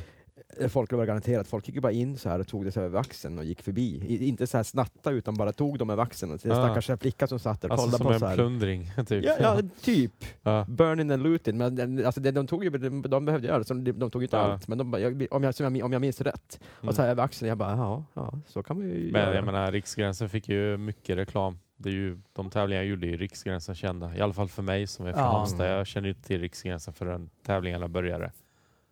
Så Jag hade med mig både snowboard och skateboard upp dit. mm. Åkte tåg hela vägen. Åkte du någon snowboard? Började du åka snowboard i Frankrike redan? Eh, eller? Jag började åka lite i Frankrike. Ja. Och sen åkte, det fanns en slalombacke där på Lundsberg så kunde man åka snowboard i. En väldigt Ja. kort backe men det fanns en liten lift och sådär. Eh, men det var mest skateboard.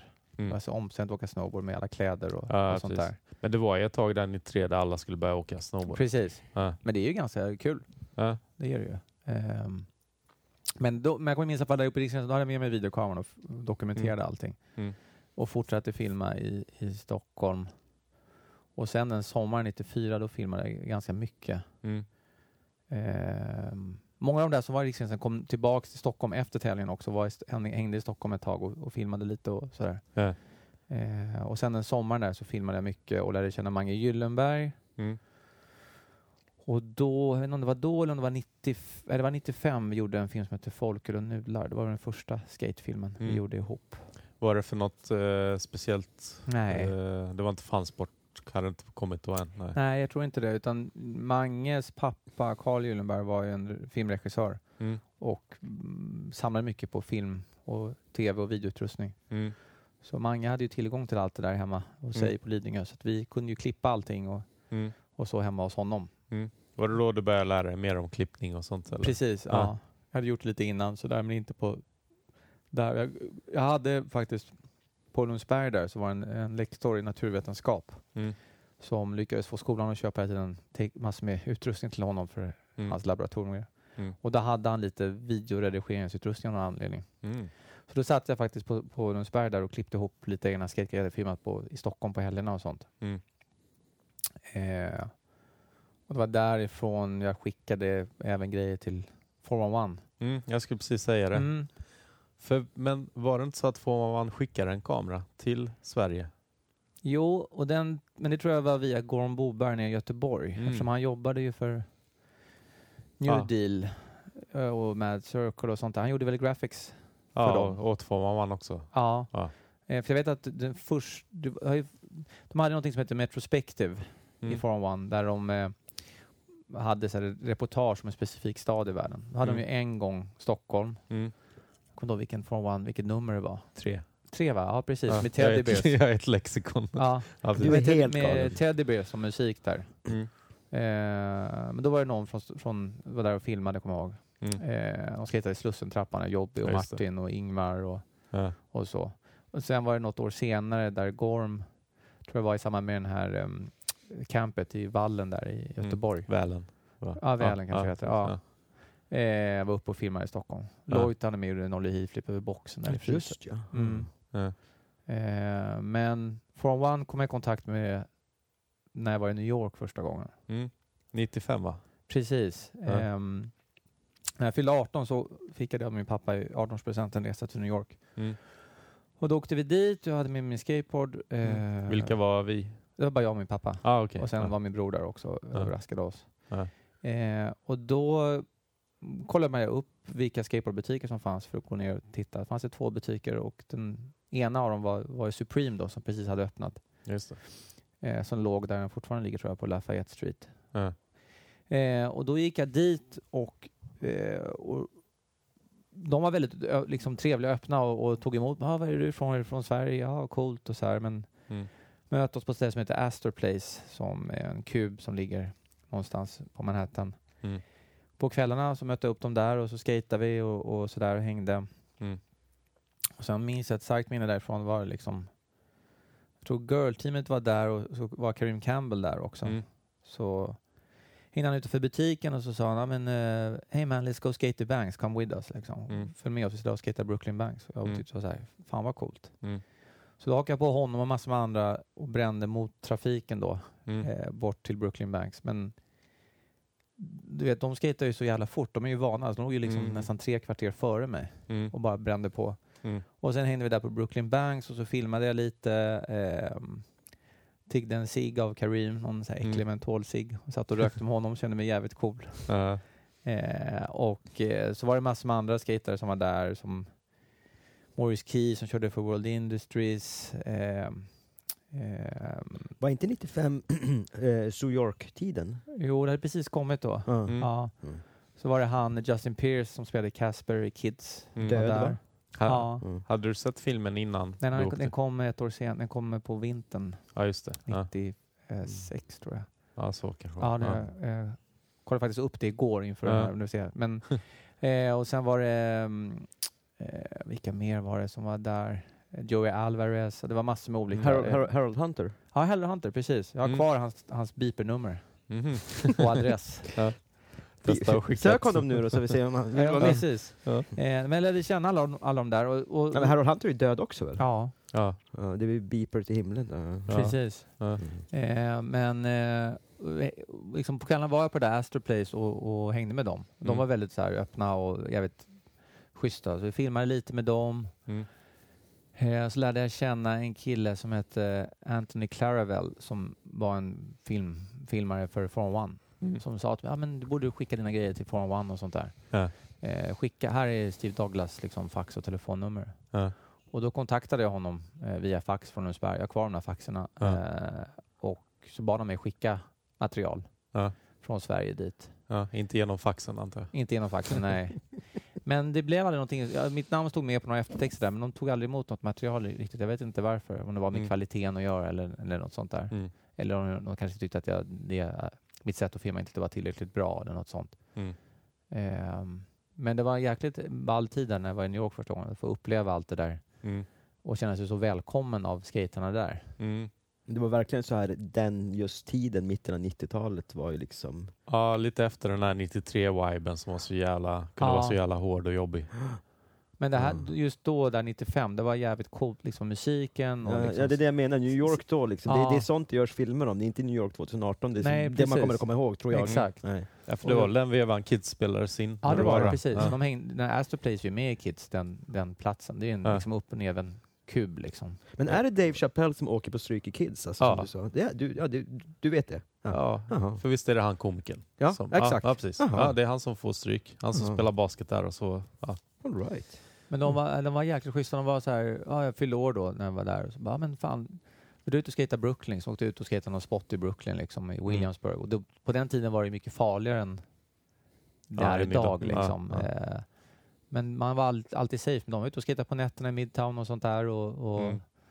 blev utslängd från något spot. Så bara, men vi drar till nästa ställe runt hörnet och bara, ja, jäkligt Mm. coolt liksom. Mm. Men det var precis som Stockholm, det var en liten klick av skatare. Mm. Mm. Alla kände alla på något Mm. sätt. Ja. Och ändå är New York så mycket större. Gud ja, ja. Ja. Men skateboard var otroligt litet precis. på den tiden. Ja, Ja. Ja, kanske inte så mycket 95, men 90 och 93 ännu mer tänker jag. Men det var ju där 95. ja. Det ja, är grymt. Och då var inte New York lika... Alltså, all skateboardbransch var ju i Kalifornien fortfarande. ja de hade ju New York Ja. eh, då. Och det började komma då lite. Mm. Mm. Och så fanns det ett märke som heter Cream som gjordes av Ricky Ibaceta, Ja, just det. han från New Deal, Mm. Ja. som Jeff Pang också var på och sådär. Ja. Med jävligt coola graphics och sånt. Ja. Undrar om inte jag hade någon bräda. Ja. ja. Eh, men jag tror inte det fanns så länge. Nej. Liksom. Och Supreme var ju då ett renodlat skateboardföretag. Liksom. Ja. ja, inte som idag. Nej, precis. Det var liksom en skatebutik. ja. Det var det. Ja. Sen eh, tänker jag om vi hoppar tillbaka lite till Sverige. Och eh, jag ska ut upp här. Du och Ali Bolala. Det känns som ni filmade rätt mycket. Du filmar ju med alla Stockholmsskaterna också. Men Precis, men han var tänkte- väl en av de första. Första gången jag såg honom var i första frys, Fryshuset-tävlingen. Mm. Ja, det var första gången jag såg honom också. Mm. Det har vi tagit upp. När han skulle skulle... Nolly flipped och fake där på den där branta banken. Det var, det, var, det var ingen som tänkte, fan vad kass han är den där killen. Nej, precis. med sina Nike-skor. Vita Nike-skor. Exakt. Ja. Och så var han med på barfota på den här klubben på Djurgården sen på kvällen också. Ja, De smugglade in, han klättrade upp genom ett träd in på Aha. den där puben, eller Ja. baren. Ja. Eh, men vi var ute och filmade för att han hade precis efter det där någonstans börjat bli sponsrad av G-spot. Mm. Och då skulle han ut och plåta, eftersom jag lärde känna Pontus Karlsson väl, så skulle han ut och fota med honom. Mm. Ute på, vid Globen där så finns det några kanter som går ner för en trappa som man Ja, kan det. göra tricks på. Ja. Då gjorde han noslide där och då plåtade Pontus honom. Ja. Och då var det också även, konstigt nog, mitt framför Globen så var det ett par som låg och knullade. Ja. Såklart de gjorde. As you do. Ja. Jävligt märkligt. Så var det 95 eller vad Ja, Nej, precis. 94 menar jag. Jättekonstigt. Ja. Men, men då var det ingen, fanns det inga bostäder där tror jag. Det var ju bara ett dött område liksom. Mm. Men då vet jag att vi filmade när han ollade över det här paret som låg och knullade. Mm. Det kommer jag ihåg. Det, det, den filmen är släppt väl? Ja, den var med i den här Tidens minne. och Ja det just ja, just ja, just ja, just Mm. ja. Och. Pontus tog bild på det där också. Ja. Jag vet inte om det blev Ja. någon bild bara tyvärr. Det, Ja. låg så här på, det var ju så här på marken alltså. Ja, ja, ja, det var ju, absolut. Ja. Det måste ju Ja, absurt. Ja, jävligt märkligt. Ja. Ja. Eh, men alla har väl sina preferenser. Mm. Ja. Vissa tänder på Globen, vad vet jag. Men var det inte så också som skateboardåkare så har man ju fått uppleva så sjukt många konstiga grejer för att man hänger mycket på gatorna. Ja. ja. Det, händer, det händer saker på gatan som, som man Ja. inte vet om, om man inte Ja. hänger på gatan hela tiden. Ja, precis. Ja. Och- Men du Ali filmade ganska, jag har ju filmat till och från även när han senare flyttade till USA men när han kom hem till Sverige. Ja, precis. Det var lite grejer till och från där. Han var ju hemma en sväng, eller långt idag. Dels filmade vi ju han hade en del i den här filmen Folk och nudlar som var liksom den första filmen jag gjorde tillsammans med Mange Gyllenberg. Mm. Jag hade filmat en del med honom där och sen Sen filmade vi bara lite grejer sådär random. Eh, Mm. Han gjorde en intervju med den här, en tidning som fanns en gång tiden som hette Edge. Ja just det. Eh. Och då var han ute och plåtade med fotografen som kallades för Dojan. Ja. Och då var jag med och filmade också och sen så filmade vi liksom lite grejer i Stockholm och sånt som var med i olika filmer. Mm. Egna filmer och så. Eh, Mm. Eller Edge TV. Och sen eh, var det lite grejer, sista grejerna var till Baker 2G, alltså Baker Bootleg, Ja. deras andra film. Ja. innan de blev Baker Skateboard. Ja. Eh, han, som vi filmade i Stockholm då. Ja. Eh, Jag har skrivit upp Sleep också, Fansport-filmen. Just det, ja. Det Där var du med och filmade, eller ni gjorde, du och Mange gjorde den? Nej, det var. Mange som gjorde filmen, som klippte den, men jag bidrog med ganska mycket material där. Ja. Eh, för jag hade alltid med mig videokameran oavsett Mm. om man skulle ut på ett mission och filma eller inte så var den alltid med. För det fanns alltid någon, någon som Mm. ville filma eller någon som, som Ja. Var, kunde. var det inte ganska tungt att ha en videokamera på den tiden? Med det var en ganska lätt kamera. Ah. Det var en, en High 8-kamera så den var ganska lätt. Så jag hade Ah. den i min, va- vanliga drawers-ryggsäck. Liksom. Ja. Eh, så det var, den var väldigt lätt att ta konka omkring på. Ah, det var okej. inte som en tung stillbildskamerarutrustning med massor med Ah. objektiv och så. Ja. Eller en sån eh, stor VHS-kamera som vi Ja, hade precis. i Halmstad vet jag ett tag som var så jävla tung att ta Ja. med. Ehm, sen blev det en annan kamera så småningom men, men nej, det var inte så jobbigt att konka omkring på. Mm. Vilken var den första filmen du gjorde själv? Eller gjorde st- större delen av? Den första filmen jag gjorde själv var en film som heter Memories. Mm. eh, som var, jag tror det var 97 den kom. Ehm, för då hade jag börjat plugga, jag gick en på Kulturama på deras film och videolinje efter att Mm. jag tagit studenten. Och Mm. då eh, satt jag på kvällen, eh, kvällarna där och klippte ihop den här filmen. Det var Mm. egentligen bara en, ett hopplock av allt jag hade filmat under hösten Mm. i Stockholm. Eh, och så var väl, det var på den tiden alla bodde på um, borta vid Slussen där, Mm. hos Ölis. Mm. Jag kommer inte ihåg vilken adress det var, men du kommer ihåg den. Kvarngatan. Ja, den lägenheten. Eh, men då var folk på mig, ah, men fan, jag måste klippa ihop allt det där du har filmat och sådär. Och så gjorde det där på, på Kulturama. när jag- Det var inte att alla bodde runt Slussen utan alla bodde i Öres lägenhet. Ja, precis. på exakt. 18 kvadrat på Kvarngatan, Ja, precis. exakt. För att förtydliga. Ja. Exakt. Det lät som att alla bodde runt Slussen. Ja, precis. jag- jag hade det bra. Ja, bostadsrätter. Ja. Ehm, men så, eh, så klippte jag ihop det där, där på Kulturama och så hade vi en liten premiär hemma hos Ölis där. Mm. Och sen tror jag gjorde tio kopior och så köpte Ass, Jonas Wihager, de här Mm. tio kopiorna och sålde dem på G-spot-butiken nere på Bryggargatan. Mm. Eh, så det var min, min Ha- första egna film. Hade du premiär för den? Ja, vi hade det hemma hos, hos hemma ah, okej. 18 Men jag, ingen, ingen, ingen pub? Ingen pub eller ingen inget biograf. Ja. Nej, inget sånt. Nej. Så Det var Men- inte så ofta det var premiär så, eller i skatebutik eller något? Utan det var hemma hos Jo, folk? Mange brukade ha det på sina filmer. Mm. Det var någon, jag kommer inte ihåg den första G-spot-filmen var det när man hade premiär. Kanske säkert i G-spot-butiken tror jag. Mm. Ehm, Men vilken stämning det ska ha varit i lägenheten hos Öles på den premiären. ja, tror jag nog. Intimt och... Ja, verkligen. Ja, ja. För då var det Mm. fortfarande litet skateboard, även fast det började liksom växa ganska snabbt så var det ändå Ja. liksom den klicken. Ja. Sen eh, G-spot Forever, Mm. det var mer ditt verk, eller hur? Eller hur var ja, det? jag blev ju, i och med att jag filmade mycket och sådär så jag kommer inte ihåg exakt hur det gick till men jag tror jag blev tillfrågad av Greger Mm. av att göra filmen. Mm. Och eh, för att Pontus, till början skulle de göra G-spot-film att den bara skulle vara filmad på 16 mm. Mm. Och Pontus hade en gammal rysk kamera som han filmade massor på. Mm. Eh, Är inte 16 mm rätt dyrt att filma med? Alltså filmen Jo, sig. det är det. Ja. Det är väl dyrare idag än vad det var då, för då var det Ja. ett, ett format som fortfarande Ja, det. användes mycket. Ja. Eh, det gör det idag också, men på ett annat sätt. Ja. Men så vet jag tror de la ner den idén och så tänkte de att vi ska filma mer grejer. Och så här. Mm. De hade ändå filmat mycket genom åren. Ju, Mm. Den videon är ju lite mer av en historielektion av liksom Ja. Bam, Brädgården Ja. fram till G-spot. Liksom. Ja, Eh, för det är väl lite footage från ja, 91, 92, Ja, det är 93. det. Liksom ja. Gammal Super 8 som Pontus har filmat och sånt där. Ja. Eh, men då blev jag tillfrågad att göra den och så åkte vi runt, hade skaffat en ny videokamera Mm. Och så åkte vi runt en sommar där eh, på alla olika tävlingar och filmade mycket. Mm. Mönster och allt möjligt. Mm. Eh, och sen klippte vi ihop den efter sommaren Mm. under hösten och hade en premiär i oktober Mm. för den. Eh, Var det premiär då? Ölis då- lägenhet? in- nej, då var det, nej, det var premiär på... Nej, då var det Andreas lägenhet i Tallkrogen. Ja, Det var premiär på, på Biograf Skandia på Drottninggatan i Stockholm. Ah, ja. inför 600 personer. Det var jävligt kul. Väldigt Ja. stressigt för vi hann precis bli färdiga med filmen innan. Mm. För allting gjordes i en dator i ett program som heter Media 100 och sen skulle det ut Mm. tillbaks till en kassett. Det brukar vara problem med och då var premiär. det problem. Ja. Ja. och då var vi jättestressade och varit uppe i ett eller två dygn och var jävligt trötta liksom, att få Mm. det här att lira. Mm.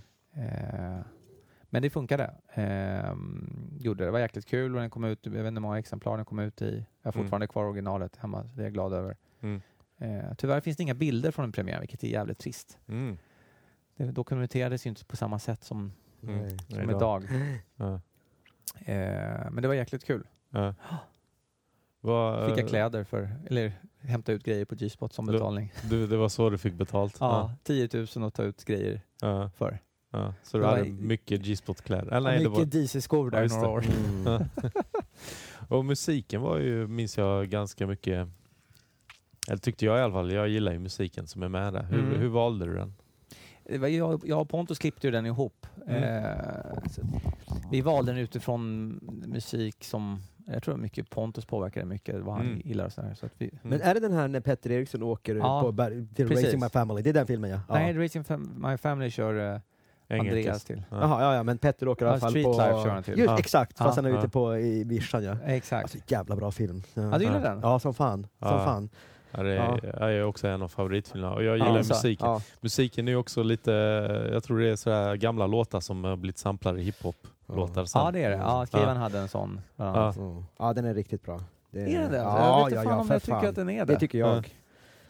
Ja, det är kanske för att man, är, Ja. man ehm, har gjort den själv, att det är svårt att distansera Och sen sig. så, sen så var det ju lite så här Wu-Tang-influerat, var det inte det? Mm, Den här G- G- var samma ja, som Jizza som var Ja, just ja, just ja, just ja. Mm. ja den hade, det, det, det fanns inte ett fel i filmen. Ja. Och sen fanns den låten Blowfly, eller vad heter han? Som är helt, helt absurd. Någonting- Chris Åström kör till. Ja, som jag insåg flera år senare. Liksom, vad, vad fan var det här Jag för tror, jag låt? tror refrängen är, är You're a bad fuck. Ja, det, kom, det kommer inte jag ihåg. Men det är så här, bad fuck, Ja. you're a bad bad Men det, fuck. det reflekterar jag inte för flera år senare. Bara, vad fan. Och så började jag kolla upp på han.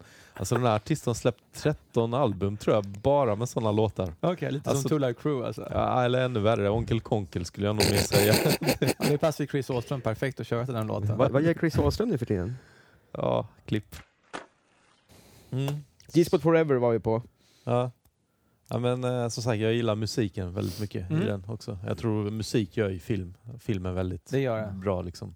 Men tittar man tillbaks på den idag kanske, för jag tyckte väl, man kanske inte tyckte att skatingen var inte liksom Topp. topp. Eller, ja. Jag tror att vi var lite väl generösa där att klippa in grejer som Mm. kanske inte behövdes. Jag vet att Love sa till exempel att man hade med en backside 50-50 för liksom, som Mm. man gjorde. Och, Andreas hade någon switch no slide bara Mm. sådär på en curb, men den gick i takt precis med hans musik och Men, sånt. ja, jag, jag minns, som, som inte kan någonting alls om, om filmning och sånt, men jag minns att, att jag, det var till första filmen som svenska som så här biofilm, alltså den kändes så jävla proffsig. Det var Mm. inte så här konig handicam-filmat utan det var verkligen så här, det kändes som att den var Ja, riktig produktion. riktig, ja, riktig, liksom, exakt, riktig produktion. Så, Ja. så, det, så bara det gjorde att den var skön att kolla på liksom. Ja. Mm. Man, man var van vid gryniga tredjehands VHS på någon Ja, liksom, och det här var bara wow.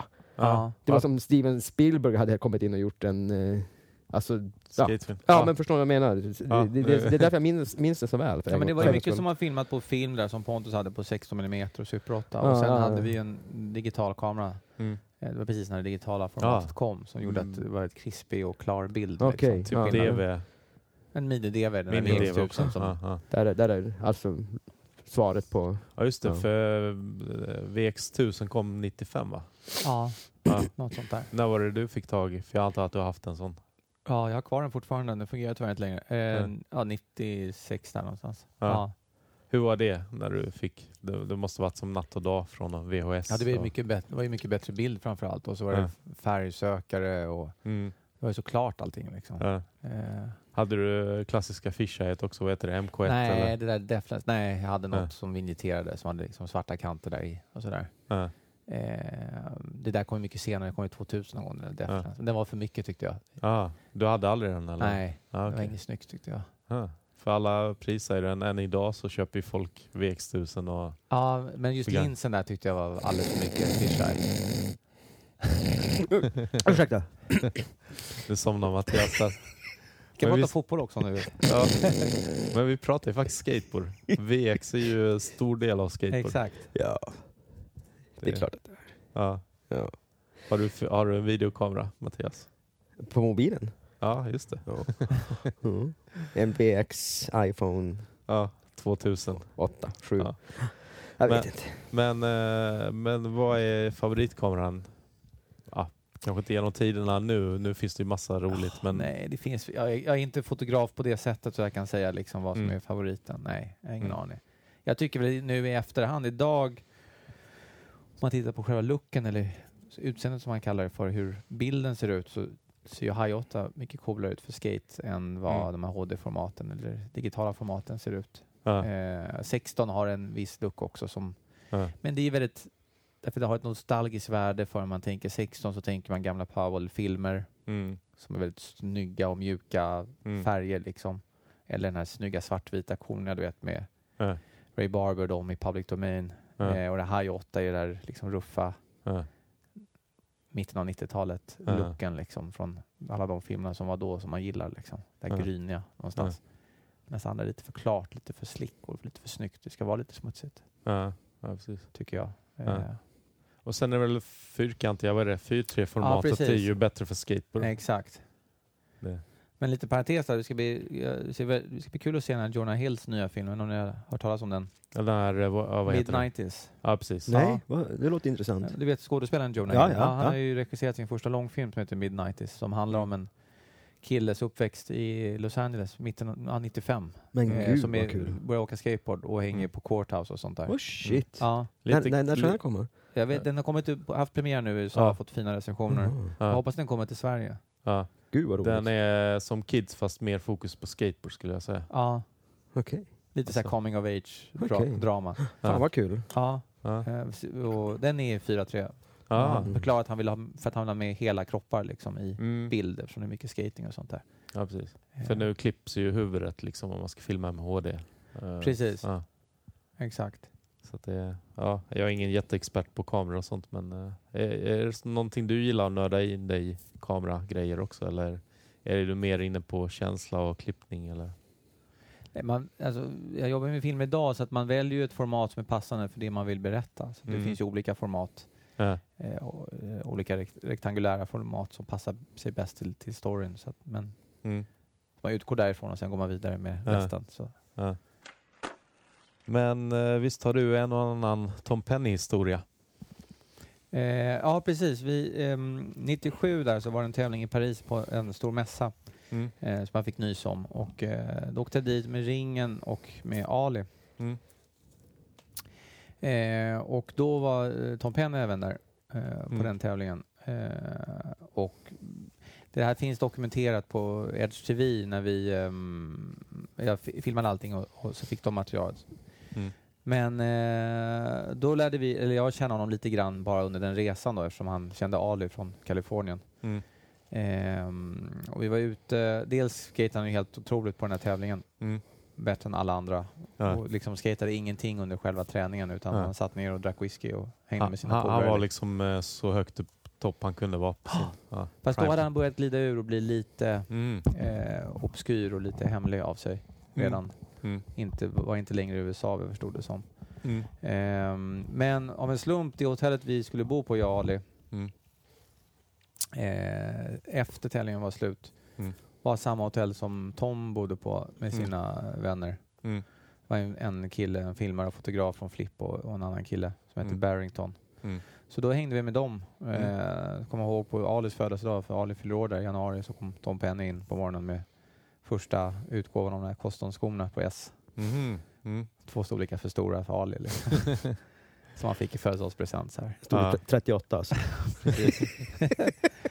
Ehm, men sen så var vi och skejtade Le Dom där i, i Paris och då Mm. ehm, bröt Ali nyckelbenet. Man ska kickflip ut för en, en grej och halkade i, i piss där. Gammalt Mm. kiss Nej. som man halkade i. Ja. Ja, ni vet ju själv hur det blir man åker när det är blött. Liksom. Ja. Eh, var ju på sjukhuset och allting, de var tvungna att åka hem. Ja. Men jag hade kvar min flygbiljett så att jag var kvar Mm. och hängde ut hos min syster och då hade jag lärt känna Tom och hans kompisar då ett tag. Så då var vi ute, var jag ute och filmade med honom en kväll Mm. i januari månad. Han skejtade i t-shirt, Mm. Typ. tre grader varmt ute Mm. och gjorde en line där som jag har dokumenterat som är liksom jävligt ball. Och, Mm. och efter att jag filmat den line för honom, liksom ville ha materialet, liksom, kanske inte flipp och han bara Mm. nej, gör vad du vill med det. Han brydde Mm. sig verkligen inte. Liksom. Ja. Vad gjorde du med det? Ja, Det kom i Edge TV Ah. eh, och sen har väl inte använts efter det tror jag. Jag har Ja. varit med, jag skickat, det finns en Instagram konto som heter Cult, Cult of Tom. Ja, just det. eh, som alla, haft, haft alla. med där med alla Ja. Tom Penny-klippen. Eh, men ingenting mer, så här, Flippa har inte använt det vad jag minns eller så. Ja. Ehm, sen såg han honom igen på Ali, när Ali gifte sig eh, Mm. flera år senare. Mm. Jag tror att han kommer ihåg, men jag vet inte riktigt. Men han var Mm. ganska borta då. Ja, Känns. Vad gör han nu? Är det någon som vet? Jag tror att han verkar skata fortfarande. Mm. Ja, han var med i Jim Grecos senaste film såg jag, Mhm. som kom ut och sådär. Jag tror han har någon sån, eh, vad heter det, som tar hand om honom. Någon tjej Ja, som eh, ja, och reser runt med honom hela tiden och ser till att han ja, sköter sig. jag träffade en kille på ett bröllop i Spanien som en gammal barndomsvän till honom Mm. från Oxford där han kommer ifrån. Mm. Eh, Han har en skatebutik där som heter SS20. Mm. Och han berättade att han redan när han liksom var ung hade pro- psykiska problem och sådär Mm. med mediciner och allt och tuff uppväxt och sånt där. Mm. Men en otrolig skateboardtalang. Ja, bästa någonsin. Ja. Hur lång tid tog det att filma linen? Var det Det gick ganska fort. Det Ja. var en ganska lång line. Det var, jag ska berätta det i detalj, så var det liksom en nedförsbacke, så var det en, en curb och sen var det liksom två manual plattformar. Mm. Tre manual plattformar efter varandra, så man gärna kunde skata på sidan på curben där. Så Mm. först nollie tail slide, nollie flip, backside nollie, Mm. switch manual, Mm. på första manual plattformen, switch nose, Mm. wheelie på nästa, Mm. vände om, backside 5 Mm. backside revert på nästa och sen half nab försökte han göra över en, en grej. Mm. Fast då var det en bil som kom i vägen där. Liksom. Mm. Så det gick ganska fort. Ja. Och orackligt. Ja, väldigt, väldigt snyggt allting. Mm. Mm. På en day one sångbräda, Mhm. inte på en flippbräda. Kanske därför han inte kunde använda materialet eller? Nej, Det vet jag inte. Nej. Eh, Nej, han inte för flipp i alla fall. tänker jag. Nej, kanske inte. Jag vet inte. Ja. Jag tror, att han har ganska fria kort vad han får göra där. Efter alla pengar Tror som du han det? har gjort, gjort i det där företaget. ja, precis. Eh, sen gjorde du en resa till New York 98. Mm, precis. Väldigt konstig konstellation av människor. Mm. Det var jag, Alexander Åkerlund, Mm. Björne Wiberg, Mm. Orre Wennberg och James Holm. Mm. Vilken klunga. Ja. Jag tänkte göra den resan idag, 20 år senare. Jag hänger med. Lätt. Säg när, Fan. säg när. Ja. Det här låter som ett Big Brother-hus. ja, Så väldigt märkligt. Ja. De, eller liksom från början var det att Edge-tidningen skulle göra ett reportage om skateboardscenen i New York. Mm. Och Alex skulle skriva artikeln, och James Mm. skulle fotografera, så skulle de ta med sig två skatare. Mm. Och så, vill jag, så hakade jag på för jag ville filma, inte till dem utan bara filma. Mm. Ehm, så vi åkte dit. Mm. På den tiden var det ju lite så att folk åkte liksom tillsammans utan att egentligen lära känna varandra så väl på olika resor. Mm. Hyrde några hus i Kalifornien och så var det en Mm. klunga som hängde där. Mm. vi var ju några stycken som åkte ett år tidigare där, 97, till Kalifornien. Mm. Jag tror vi var upp mot 15 stycken. Ja, just Hyrde det. två vita vanar där. Och Jag tror Martin Ottosson pratade om det. Det är väl den gula windbreaken som försvann där. Precis, exakt. Och så åkte vi runt i nästan två veckor runt om i Kalifornien. Ja. Eh, och i Phoenix och i Las Vegas där. Ja. Alltså det är ett jäkla stort gäng som åkte runt Ja. Det har väl inte hänt sedan dess nästan. Nej, jag vet att One-Off-teamet hade ju hyrt några hus i San Diego några år senare och sådär Mm. och hängt. Men just att logistiken funkade med alla de här unga killarna som skulle åt olika håll och hit och dit. Mm. Eh, men det var kul. Det finns ju, var ju med där Edge TV i fyra avsnitt där vi åkte, de kallar det för skateboardståget i USA. Ja just det. Vi var Ja. ju på, på um, ASR-mässan i Long Beach och Mm. jag och Alex gick omkring och intervjuade Ed Templeton och Dwayne Ja. Peters. ja just det. Vilken jäkla intervju med Dwayne Peters Ja, där. herregud. den, var inte så, den är inte så rumsren idag i alla fall. Nej, men det var så, den var så perfekt för att han står där ute, det är regn ute, det är blött överallt, Mm. det är så här ruggigt. Mm. Han står typ i t-shirt och någon, någon läderjacka, bakåtslickat hår, liksom redan liksom Mm. flint mer eller mindre. Mm. Solglasögon, massor med tatueringar, står och kedjeröker. Mm. och bara det är så passande liksom, Mm. i den miljön. Ja. Och sen intervjuade lite nervösa Templeton där inne och Alex frågade om han är frimurare. Just. Är, är det Alexander Åkerlund som Ja, ja. intervjuar Dwayne Pete? Är det sant? ja, ja. Ja, ja. Finns det att se det materialet Ja, någonstans? jag, har, jag kan skicka det till dig Nej, på Facebook. vi Ja. men det finns på Youtube tror jag också. Ja, vi får länka till, ja, till ja, avsnittet. Ja. Men gud vilken dröm! Ja, det är visste jag inte. fantastiskt. För jag bara sa åt Alex, man måste ju, vi hade fått låna en mick tror jag, eller vi hade ingen, jag vet fan. Bara, men fan, måste nå- liksom hugga honom, så intervjua honom. Det var Mm. bara, bara så här, ren spontana intervjuer. Mm. Så bara, "Dwayne- Mr Dwayne Peters, well, what's going on man? Mm. Och han bara babblar på liksom. Mm. Varför är Templeton? Mm. Och sen eh, Matt Hensley. Mm. Och då, står Alex, då är det liksom inte så att Alex står bakom mig med kameran, så vanliga klassiska intervjusättet, utan han, Mm. han liksom smyger sig och ställer sig bredvid Matt Hensley Mm. och står och så här, bommar en cigg och står och röker tillsammans där. Mm. Och bara så här, "Ja, varför sluta åka skateboard? Ganska väldigt så här, personliga frågor till honom. Mm. Men han öppnade upp sig där och berättade att han var trött på allting och, Mm. och sådär. Så bad också Alex att han skulle säga hej till Martin också, Martin Karlsson. Mm. Ja. eh, men för att återkomma till New York där så Mm. 98 alltså. 98 så åkte vi dit. Eh, och var väl där i tio dagar kanske. Eh, bodde på något som heter Hotel 17 som är ett känt gammalt hotell där typ Madonna haft någon plåtning i och sånt där. Mm. På 17 gatan. Mm. Eh, och hade inga hookups när vi kom dit överhuvudtaget med folk Mm. som vi skulle plåta eller skata med och sånt där. Mm. Liksom vi varvade skateboardintervjuer och skateboardgrejer med intervjua andra människor i New York. Mm. Eh, så liksom streetfolk som Mm. James fotograferade. Någon Mm. hustler, någon DJ och sådär. Mm. Men vi gick till Supreme och så lärde vi känna två skater där, Gio Moya och Rodney Torres. Mm. Rodney Torres hade jag träffat när jag var där 95 redan. In, Mm. Han kommer inte ihåg mig, jag tror inte... Ja. Mm. Men så de tog runt oss överallt. Eh, så vi var och skejtade liksom Brooklyn Banks, Mm. var uppe och skejtade i Midtown på nätterna, var ute i Queens med dem och skejtade där i Flushing, där de, Mm. den här stora fontänen. Mm. Eh, det är ju precis bredvid där de spelar US Open i tennis, lite kul. Så Mm. låg liksom en tennisboll. Någon som har gjort ett, skjutit över den här arenan liksom. Mm. Och var runt där. Men det var en väldigt konstig resa. Mm. För det var så liksom att Björn och Orre hade inte fyllt 21 så de kunde liksom inte gå ut på, på bar eller klubbar. Mm. Eh, så att de var hela tiden på hotellrummet på kvällarna. Mm. Satt så här, käkade godis och lyssnade på freestyle. Liksom. S- Städernas stad utanför fönstret. Ja, och de var stanna hemma. Fy det fan är vad hemskt, det är tråkigt. sån ångest. Mm. Alltså freestyle kan vi ju berätta, det är ju dåtidens MP3-spelare. Fast Ja, nu, kan, nu kan man inte säga MP3-spelare, det är ingen som vet. nej. Då, dåtidens Jens of Sweden. Precis. Lyssna på freestyle. Med fräck musik och fyra bugg hade jag Ja. också. Ja. Men de var kvar på hotellet hela tiden. Det var skittråkigt. Så jag får gå ut på stan och upptäcka liksom. Ja. Eh, Men vi var ju på stan och var ute och festade och sånt där. Det hade skitkul. Ehm, och Björne lo- gjorde av med alla sina pengar på en gång. Mm. Gick och köpte nya truckar.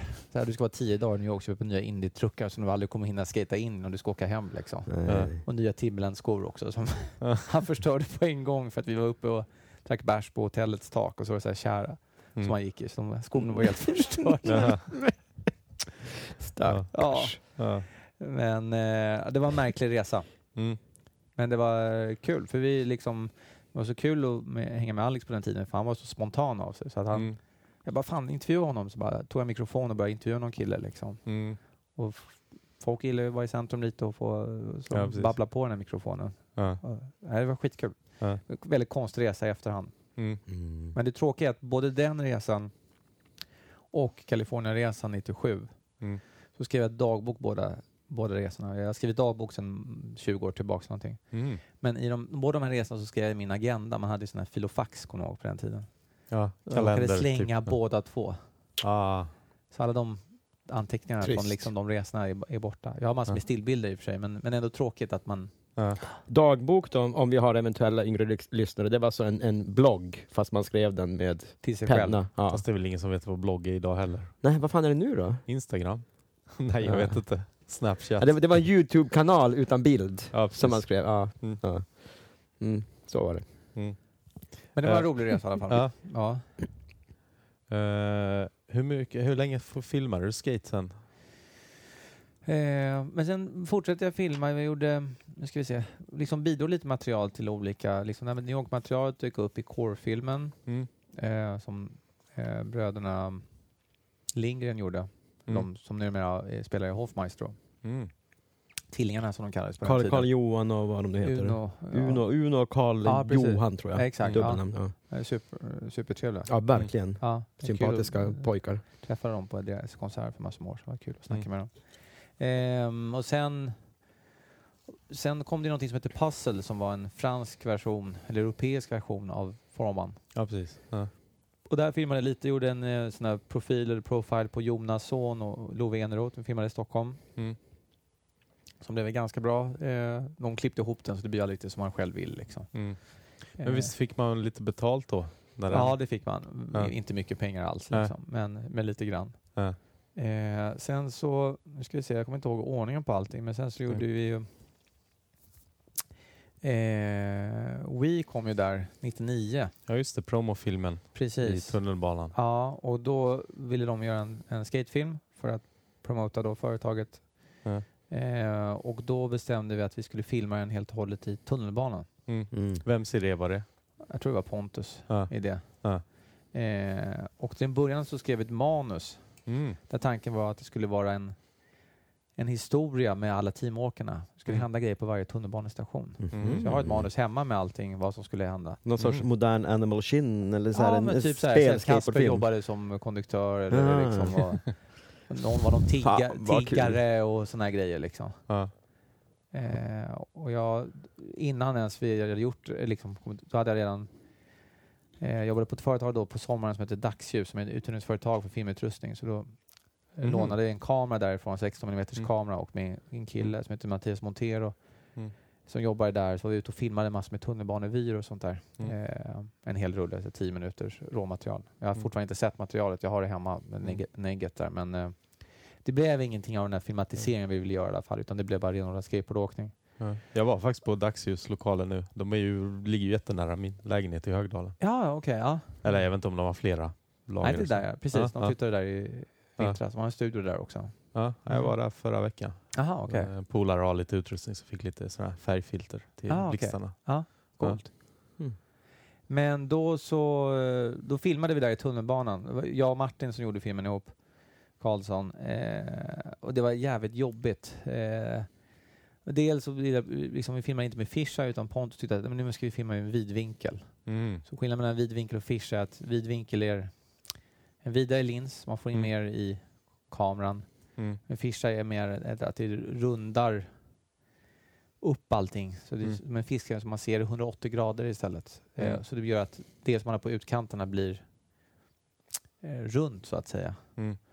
Och det som han har i mitten blir lite mindre så att man ska Mm. kunna få täcka så mycket som möjligt. Men han ville att vi skulle filma vidvinkel för då fick vi inte de här vignetteringarna, de här svarta Ja, grejerna i kanterna på bild. Ja. Det var ett svårare sätt att filma på för det blev skakningarna syntes mer när man filmade med fishar. Ja. Och hela processen om att filma en tunnelbana var ju skitjobbig i och med att man inte får åka skateboard i tunnelbanan Nej. eller Mm. filma. Så det blev att man hela tiden blev ut, utkastad. Det kom alltid Mm. väktare. Alltså, för att Och ni fick ut. eh, dra upp tidigt på morgonen och filma? Ja, precis. Jag var uppe med Micke Andersson någon gång så här eller? Ja. kvart över sju på en söndag morgon i Mm. Östermalmstorgs tunnelbanestation. Men får Ja. man böter i Sverige? Alltså, Nej, man blir, inte utkörd? Det. Vi Nej. utkörda. Ja. Ja. Men då är ju så här, Micke Andersson var ju, han var ju så grym på den tiden så vi liksom gjorde en line, liksom, nolly kickflips, en lipslide på en bänk. Mm. Lill-Micke? Så gjorde han Olli Säd ner på spåret. Åh jäklar. Mm. Vilket är så jävla sjukt liksom. Ja. Livsfarligt, bokstavligt talat. Ja, verkligen. Ja. Ja. Man, kan ju, jag vet inte, liksom, man ser ju den där liv, livsfarlig ledning. Hade han haft Mm. copers på, på truckarna hade det varit säkrare, men ändå. Ja. Ehm, men, men det var jobbigt för att man blev hela tiden utkastad. Men sen det det är en unik film i sig med att vi filmade bara i tunnelbanan. Mm. Ja, Och det finns ju en del spots som går att filma där. Liksom. Mm. Men det, det var ju så här. Man fick, ja nu ska vi filma, vi måste vänta, nu kommer ett tåg. Så att Mm. inte någon konduktör ser och rapporterar till någon väktare Mm. som kommer ner och slänger ut oss. Ja, och så det. ska man filma igen och sådär. Liksom. Ja. Ehm, Har, har, har du sett nu när de byggt nya eh, uppgången, ja, det är svårt att förklara, men en av de här mm, till pendeltåget så finns det en, eh, vad ska man säga, som är rampformad Aha, var? staty. Den är precis här där vi sitter, vid Okej. Klarabergsgatan. Mhm. Eh, Som går att någonstans. skejta eller? Ja, alltså det är inte så mycket men jag skulle vilja ta ett jävligt snyggt foto. Kan Ah. ta? Alltså det är som en stor sten som är sådär ganska mjuk och- men sen är det liksom som en ramp, sådär, Okej. Mhm. miniramp. Ja. Ganska liten men ändå rätt cool. ja, fan vad coolt. Ja. Så det, Men, men den Fridhemsplan tunnelbanestationen är jävligt cool att filma i. Med den här nedförsbacken. ja just det. Mm. Ja. Jävligt cool där. Det är, väl där, är det där Jobby gör en jätte, jätte, jätte stor och hög och lång Ollie inom film. Ja, i G-spot-filmen ja. Ah, Ja, Mm. precis. Och det är många som försökte göra 50-50, eller några som försökte göra 50-50 på det här räcket också. Mm. G-spot Forever-filmen alltså. Ja, Ja, gör det ser man, jag kommer ihåg den. Ja. Det, En Super 8, I shit you not. Ja, jag kommer Mm. ihåg den filmen alltså. Ja. Ja. Ehm, Mm. Men ehm, Vad, vad hände sen efter Wii-filmen? efter Wii-filmen så gjorde vi lite grejer till MTV som Mm. liksom hade gått från att vara den här musikvideo-kanalen eh, till att mer lifestyle. Mm. Eh, liksom dokusåpa-grejer. Och då var det Henrik Kumlin jobbade där som är en gammal Mm. bekant och kompis till Mange Gyllenberg framförallt som gjorde den första omgången på Edge Mm. TV. Mm. Som är ett program som fanns på ZTV på den tiden som hade skateboard bland annat med och andra Mm. brädsporter. Mm. Då jobbade han med Mange Gyllenberg där. Mm. Och nu eh, skulle han göra lite nya grejer eh, Mm. till ett morgonprogram där. Mm. Där eh, Mange ringde mig för att vi ville göra lite skategrejer ihop liksom, tillsammans Mm. med P.A. Blomqvist då, som skulle vara Mm. intervjuare eller programledare. Mm. Så då gjorde vi ett gäng dokumentärer där om, om skateboard som eh, gick en gång i veckan på, Mm. på MTV. Eh, och så intervjuade olika folk från Mm. Eh, Daniel Grönvall till Kasper till, ja vad det mer var, den här Mm. utställningen nere i Malmö, The Box som Pontus Alv gjorde med Just flera det. andra Ja. och så. Ehm, sen var det nog inte så mycket mer skateboard efter det, vad Nej. jag kan minnas. Ja, För det var, då började internet komma med Youtube. Så att det var Precis. ju eh, var inte någon mellanläge där. Var, Ja, och sen var det väl inte så här, som jag minns det, att det var så jättekul period inom skateboard, kändes det Nej. som. Jag tror det var rätt dött där. Ja. Men yeah, bananen var väl giftorm. Nej, ja, ja, det var ett uttryck från någon Ja. på Gift om, som Ja. vi tog namnet då för det här programmet. Precis, ja. exakt. Ehm, men det var ju nästan roligare att filma skateboard förr när det var lite mer spontant. Mm. Man inte filmade till någonting specifikt. Jag tror att skaterna tyckte att det var roligare för att ja, men nu känner jag för att göra den här linen, kan vi inte filma Mm, det? Ja, då mm. gör vi det. Istället för att säga, ja, men nu ska vi filma för den här videon och göra det här. Jag hade ju inte så många sådana uppdrag direkt. Det var G-spot, det var Wii, Mm. där passade lite grejer. Mm. Och vissa skatare var ju mer produktiva än andra och tyckte det var Mm. kul att leverera material medan andra tyckte väl att det tog bort spontaniteten och det roliga. Ja. Och det blir ju så när man blir sponsrad, då medför det ju ett visst Mm. ansvar om man vill det eller inte eller en viss obligation gentemot det företaget som sponsrar en att man Mm. ska leverera material Mm. som promotar deras produkter. Det är ju det Mm. sponsring går ut på. Tyvärr. Och nu är det väl filmning i en vecka för tryck ibland. Att det bara, Ja, det är det säkert. Ja. Ja. Men jag tyckte också att det efter ett tag blir det liksom inte roligt längre för att det blev lite samma, Mm. samma sak. Mm. Eh, ganska upprepande. Det roligaste var ju liksom när man var ute och filma spontant med Alex till exempel. Vi, Ja. Tyvärr det finns ju inte det materialet längre, men vi var ju filmade. Han hade ju en intervju i, i Fansport för länge sedan där Mm. han gjorde wallride på rutan vid Ja, McDonalds i just det. Slussen. Ah, och vi ja. filmade det. Ja, du var med där då? Jag filmade det och rutan gick sönder när han Mm. gjorde det. Ja. Och det är ju liksom den coolaste grejen jag har filmat. Eller coolt är det ju inte, men det var roligt. Ja, det, det är kunde gå väldigt illa. Det kunde gå Ja. väldigt illa. Det var ju folk som satt innanför Mm. och sånt där. Mm. Och Mm. han var ganska snabb med en 500 till någon som satt där inne. Så han, den personen skulle hålla tyst inför polisen. Mm. Vi stack ju ifrån eh, direkt Mm. och försökte komma ifrån. Mm. Men hade inga busskort så vi kom inte in på spärren av Slussen. Och sen var jag tvungen att prata med polisen som kom och visade att polisen bodde granne med Alex i Bromma. Ja. Men vä- vänta nu, ni, ni skatade sönder rutan på McDonalds men ni kunde inte hoppa över spärrarna i Slussen? Nej, Det, känns- Nej men det gick Det var Ja. de där nya spärrarna. ja, det, ja, det var okej. Ja, det var svårt att ja, komma över. ja. Ja. Eh, men, Men, men bild finns ju. bild finns, men Ja. gick inte rutan sönder. Nej. Nej, nej. Men vad hände med filmen? Jo, Ja. Mm. lång historia kort. Jag och Mange Du, var du, ute och... du sa att han var granne, polisen. Ja, Polisen var granne med, med Alex här i Bromma. Eh, Jag tror inte Alex fick, in, fick ingenting för det där. Ja. Vi snackade bort det. Ja. Som Han fick var väl betala rutan här för mig, eller? Kanske, jag vet inte. Ja. Men som tur var så, så ingen, eller, ingen kom Nej, illa. Det är det viktigaste. Ja, McDonalds har råd med en ruta. ja, det har de. Men eh, sen tyvärr, jag hade materialet i min kamera och så var jag ute och skejtade en, en kväll med eh, jag kanske inte Trygg Hansa ska höra, men jag tror inte de lyssnar på podden å andra sidan. Men Mm. eh, ute och, och skejtade eh, en kväll med Mange Gyllenberg. Mm. Eh, borta på Riddargatan i stan där det finns en nedförsbacke. Och då Mm. hade jag lagt undan min väska medan Mm. vi skejtade. Mm. Och sen plötsligt var den väskan borta, någon som hade snott den. Mm. Med videokameran i, med material på Alex när han Ah. åkte genom rutan. Mm. Ja. Eh, så det är borta för, för alltid tyvärr. Ja. Vilket är jättetråkigt. Mm. Ja. Det hade varit jäkligt kul att ha kvar. Ja, ja. Verkligen. Vilken, vilken Det är så här- in, intro för en film. Mm. Det händer ju inte. Nej. Alltså det framförallt dig, det skulle aldrig kunna hända i en amerikansk skateboardfilm. Nej. Tänk dig alltså att själv att åka genom ett fönster på McDonalds i USA av den stämningen Ja. du skulle åka ut för. Men hur såg det ut? Åkte han, alltså, kom han in i McDonalds eller? Nej, han hade någon teknik. Han är ju jävligt bra på wallride. Han hade Mm. någon teknik. Men han kanske tog i för mycket eller hamnade på någon slags fel vinkel eller punkt. Mm. Så att det liksom smackade till där på rutan så att den bara Mm. gick sönder direkt. Nej men jag menar när den gick sönder, var hamnade han någonstans? Var trill, Eller trillade han han? åkte in och han andade liksom bara Mm. utan på gatan. Ja. Och den splittrades bara i tusen miljoner bitar Ja. eller? Ja. Ja. Det måste vara spänningar i rutan, den, den, den det rutan tror jag måste ju nog. fan tåla mer än så alltså. Ja. Ja men Ja. det hände ofta. Jag, jag hade ju en iPad som gick sönder bara att jag tryckte med tummen. Spänningar i glaset. Ja. Det finns någon Mm. sån teori om det. Det räcker Ja. att du trycker lite och så... så Ja. Det hände min fru i, när vi var i Thailand. Fick hon en, låg och solade så fick hon en balkongen ovanför var i glas. Så Ja. gick den sönder och så fick hon glassplitter över sig. Hela, Uff. Men som klarade sig helt och hållet som tur Ja. var. ja, ja, det kunde, det ju kunde ju varit en glasskärva så att det var liksom Ja. fan. ja, det kunde gått illa för Alex också. Liksom. gud ja. Eller för personen som satt och Ja. åt. Ja. Precis. Ja, Så att, eh, Ja, men det var då det var liksom de Ja. momenten som var som roligast liksom. Ja, fan vilken jävla upplevelse. Eller sitta där och käka så bara crash. Ja, De står i kassan. Det är ju alltså. jätteläskigt vilka jävla ljud alltså. Ja, det är De är så, ganska luttrade de på McDonalds i Slussen och Centralen och sånt, men ändå, det var, det var en Ja. ny upplevelse. det där är ju man, Det pratades i fikarummet några, några veckor efteråt. Ja, faktiskt. Ja. Ja, Ja, vi gjorde ju, en, jag gjorde ju en film också, jag och Mange. Jag, jag har Mm. gjort mycket filmer med Mange, men som heter Skateboard, en introduktion, som var en film om, om ehm, för Bolibompa. Mhm. Manges mamma jobbade för SVT och de behövde ett Ja. utfyllnadsprogram till Bolibompa där som, ja. för barnen och då gjorde vi ett, ett program som handlade om, om skateboard i Mm. en halvtimme. Mm.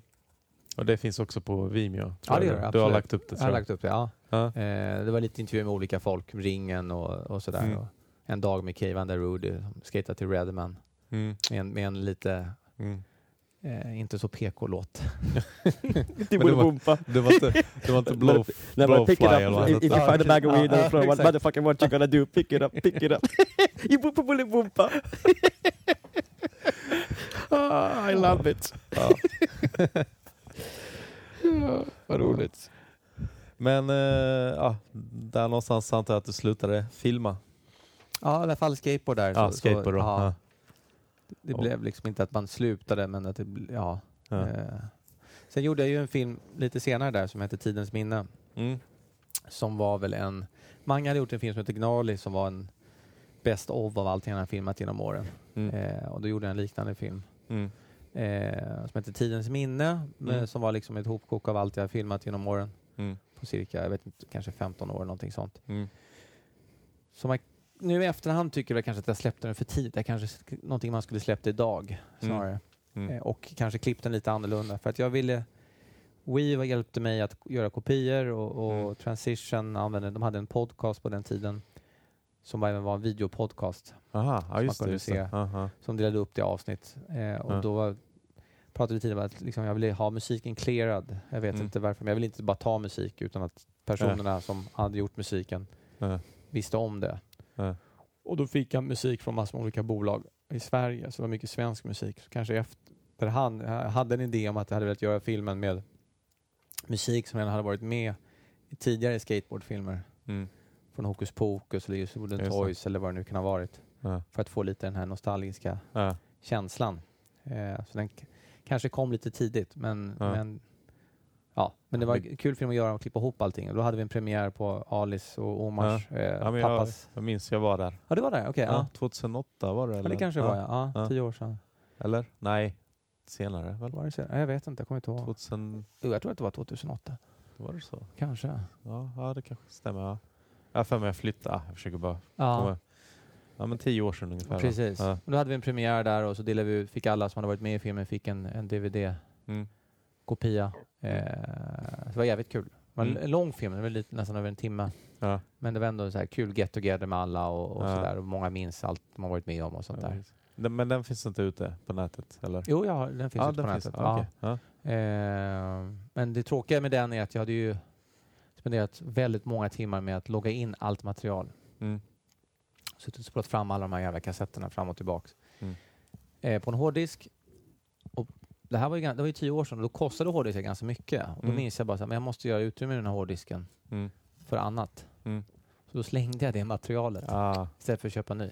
ja. Och det är lite så här synd i efterhand för det hade varit Ja. kul att ha nu i såna här Instagram-tider att kunna lägga upp. ja, just det. Ja. Men jag har funderat lite, för jag har ju kvar alla de här High 8-kassetterna, så jag har funderat lite nu på att börja lägga upp eh, på Instagram eh, små klipp på Mm. liksom de här, framförallt High 8-kassetterna. DV-kassetterna är inte lika roliga från Mm. olika, Nej, inte än i alla fall. nej inte än, Ja. senare säkert. Men eh, för att lägga upp och liksom ha folk och kan titta på och sånt där. Och Mm. jag har massor med Super 8 och sånt där också. Ja. Så jag tänkte skanna in så småningom.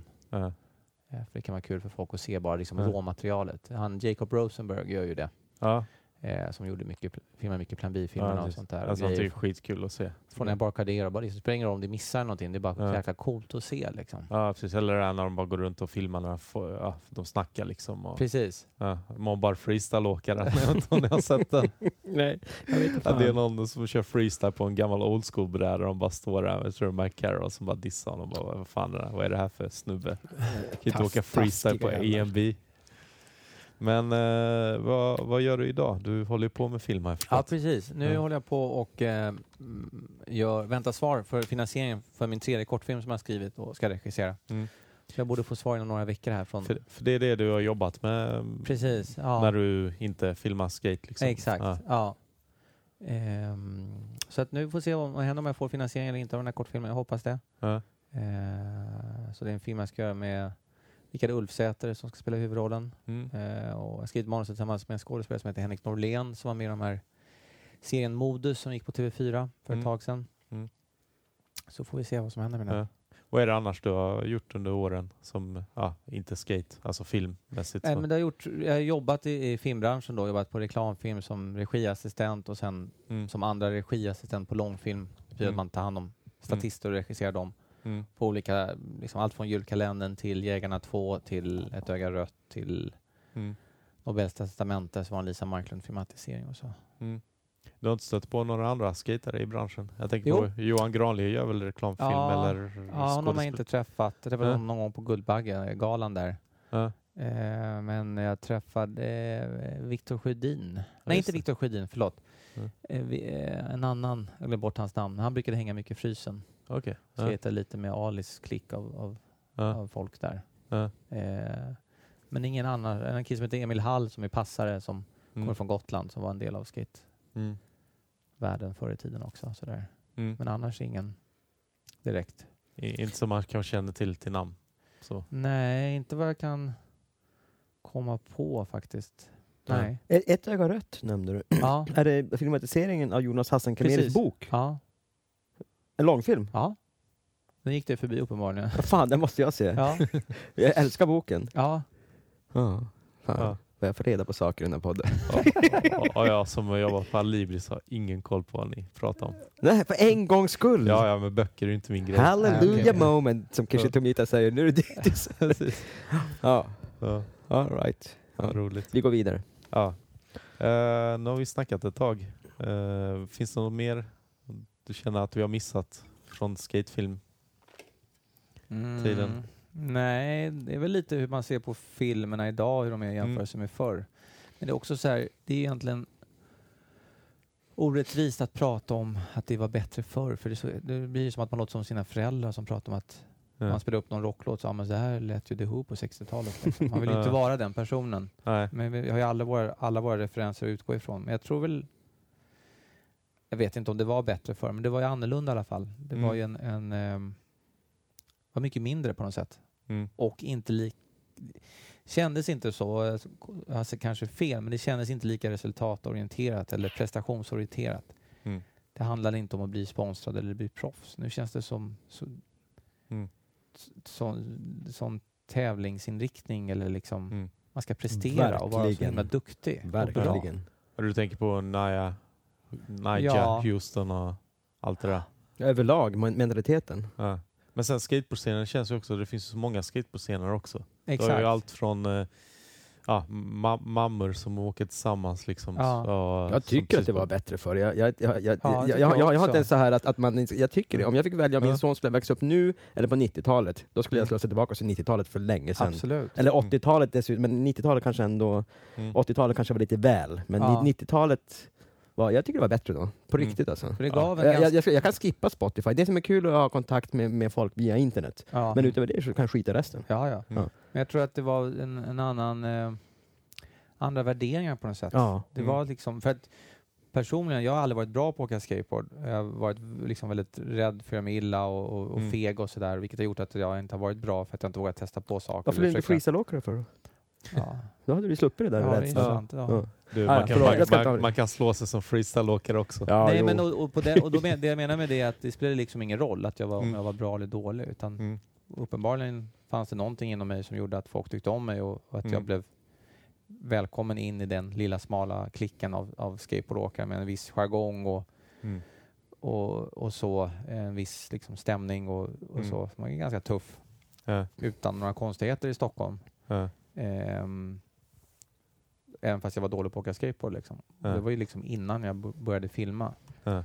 Eh, så jag tror att det liksom, och, och det liksom, bakgrunden spelade heller ingen roll var folk kom ifrån. Det var så här, ja men du åker skateboard, coolt. Det var ju så jag blev bemött när jag var i New York första gången. Mm.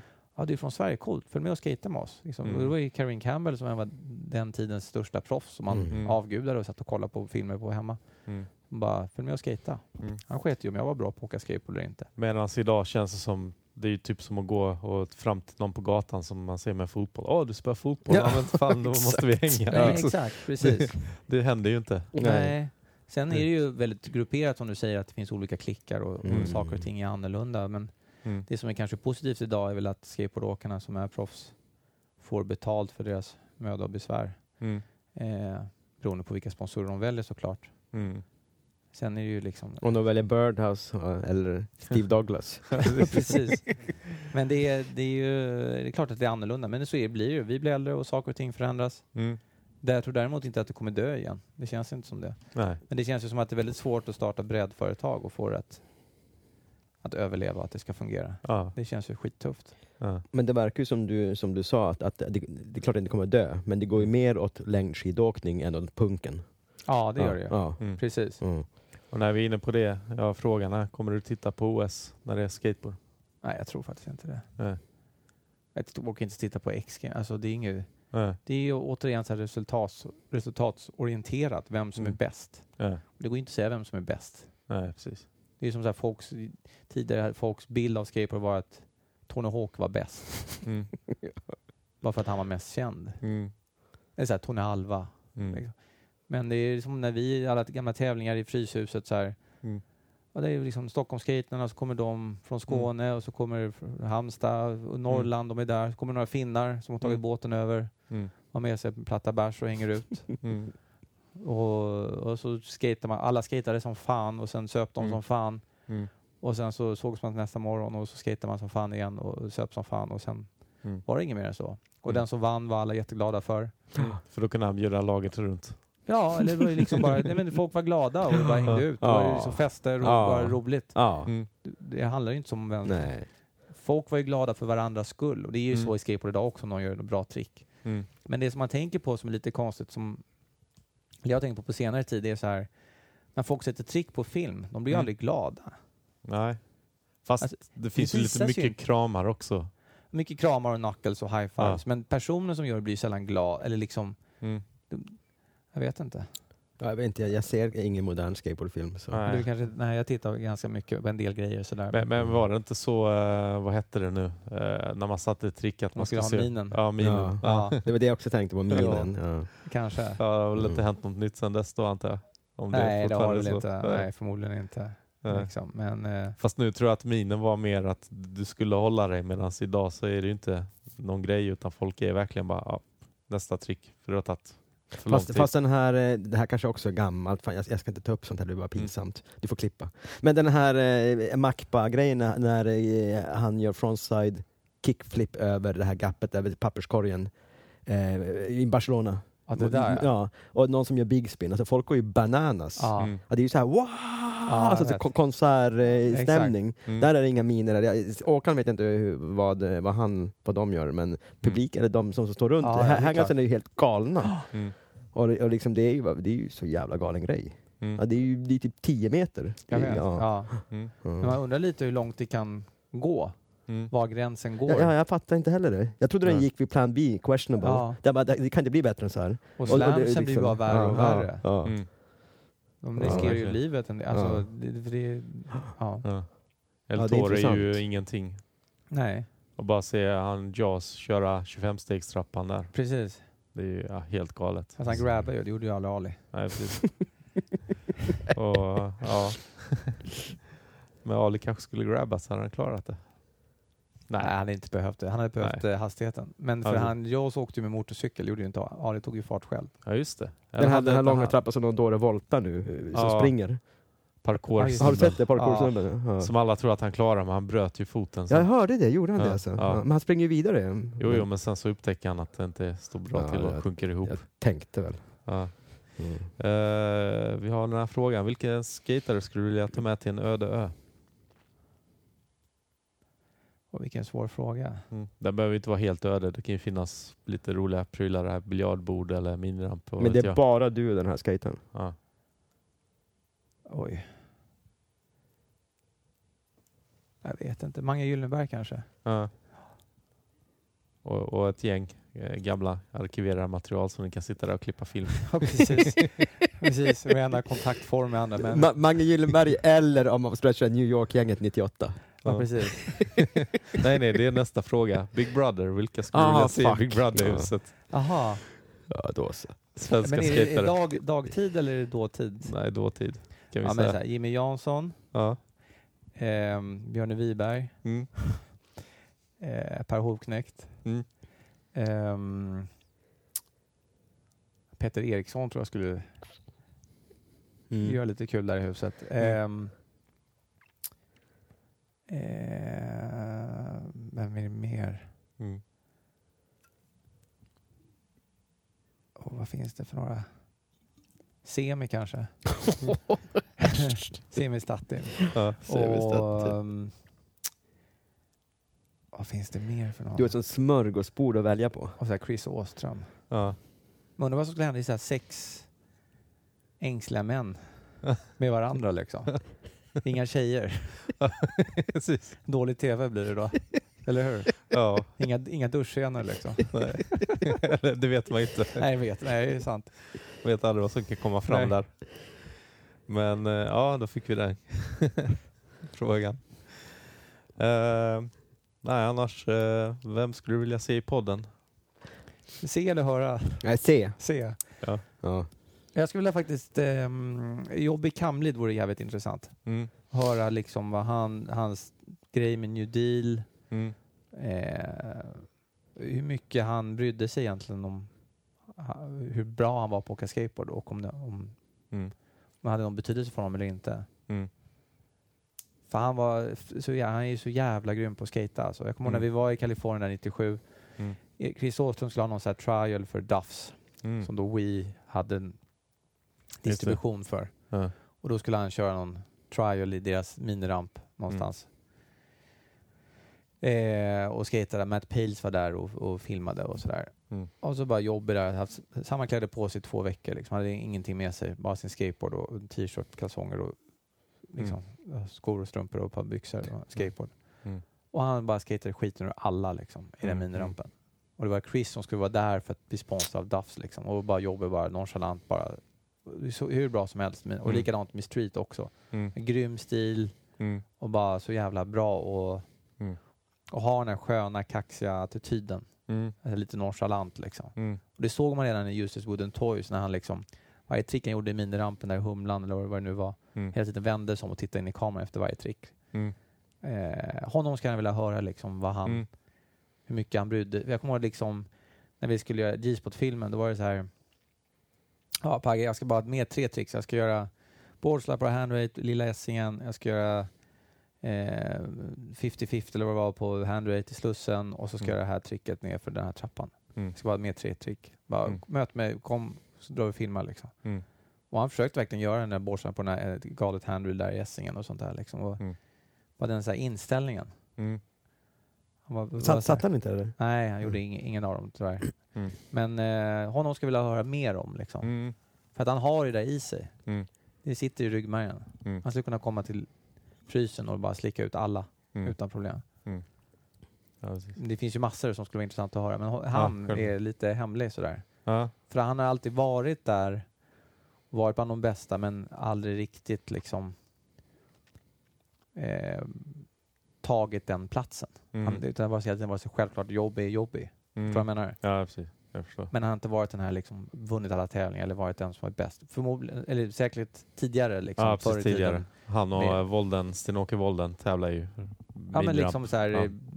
Ladan-tiden och hela Ja, det där. Men Ja. liksom på senare tid menar jag. Ja, ja, jag förstår. 95 där. kan Ja, jag tänka han är sån jävla stil också. Ja.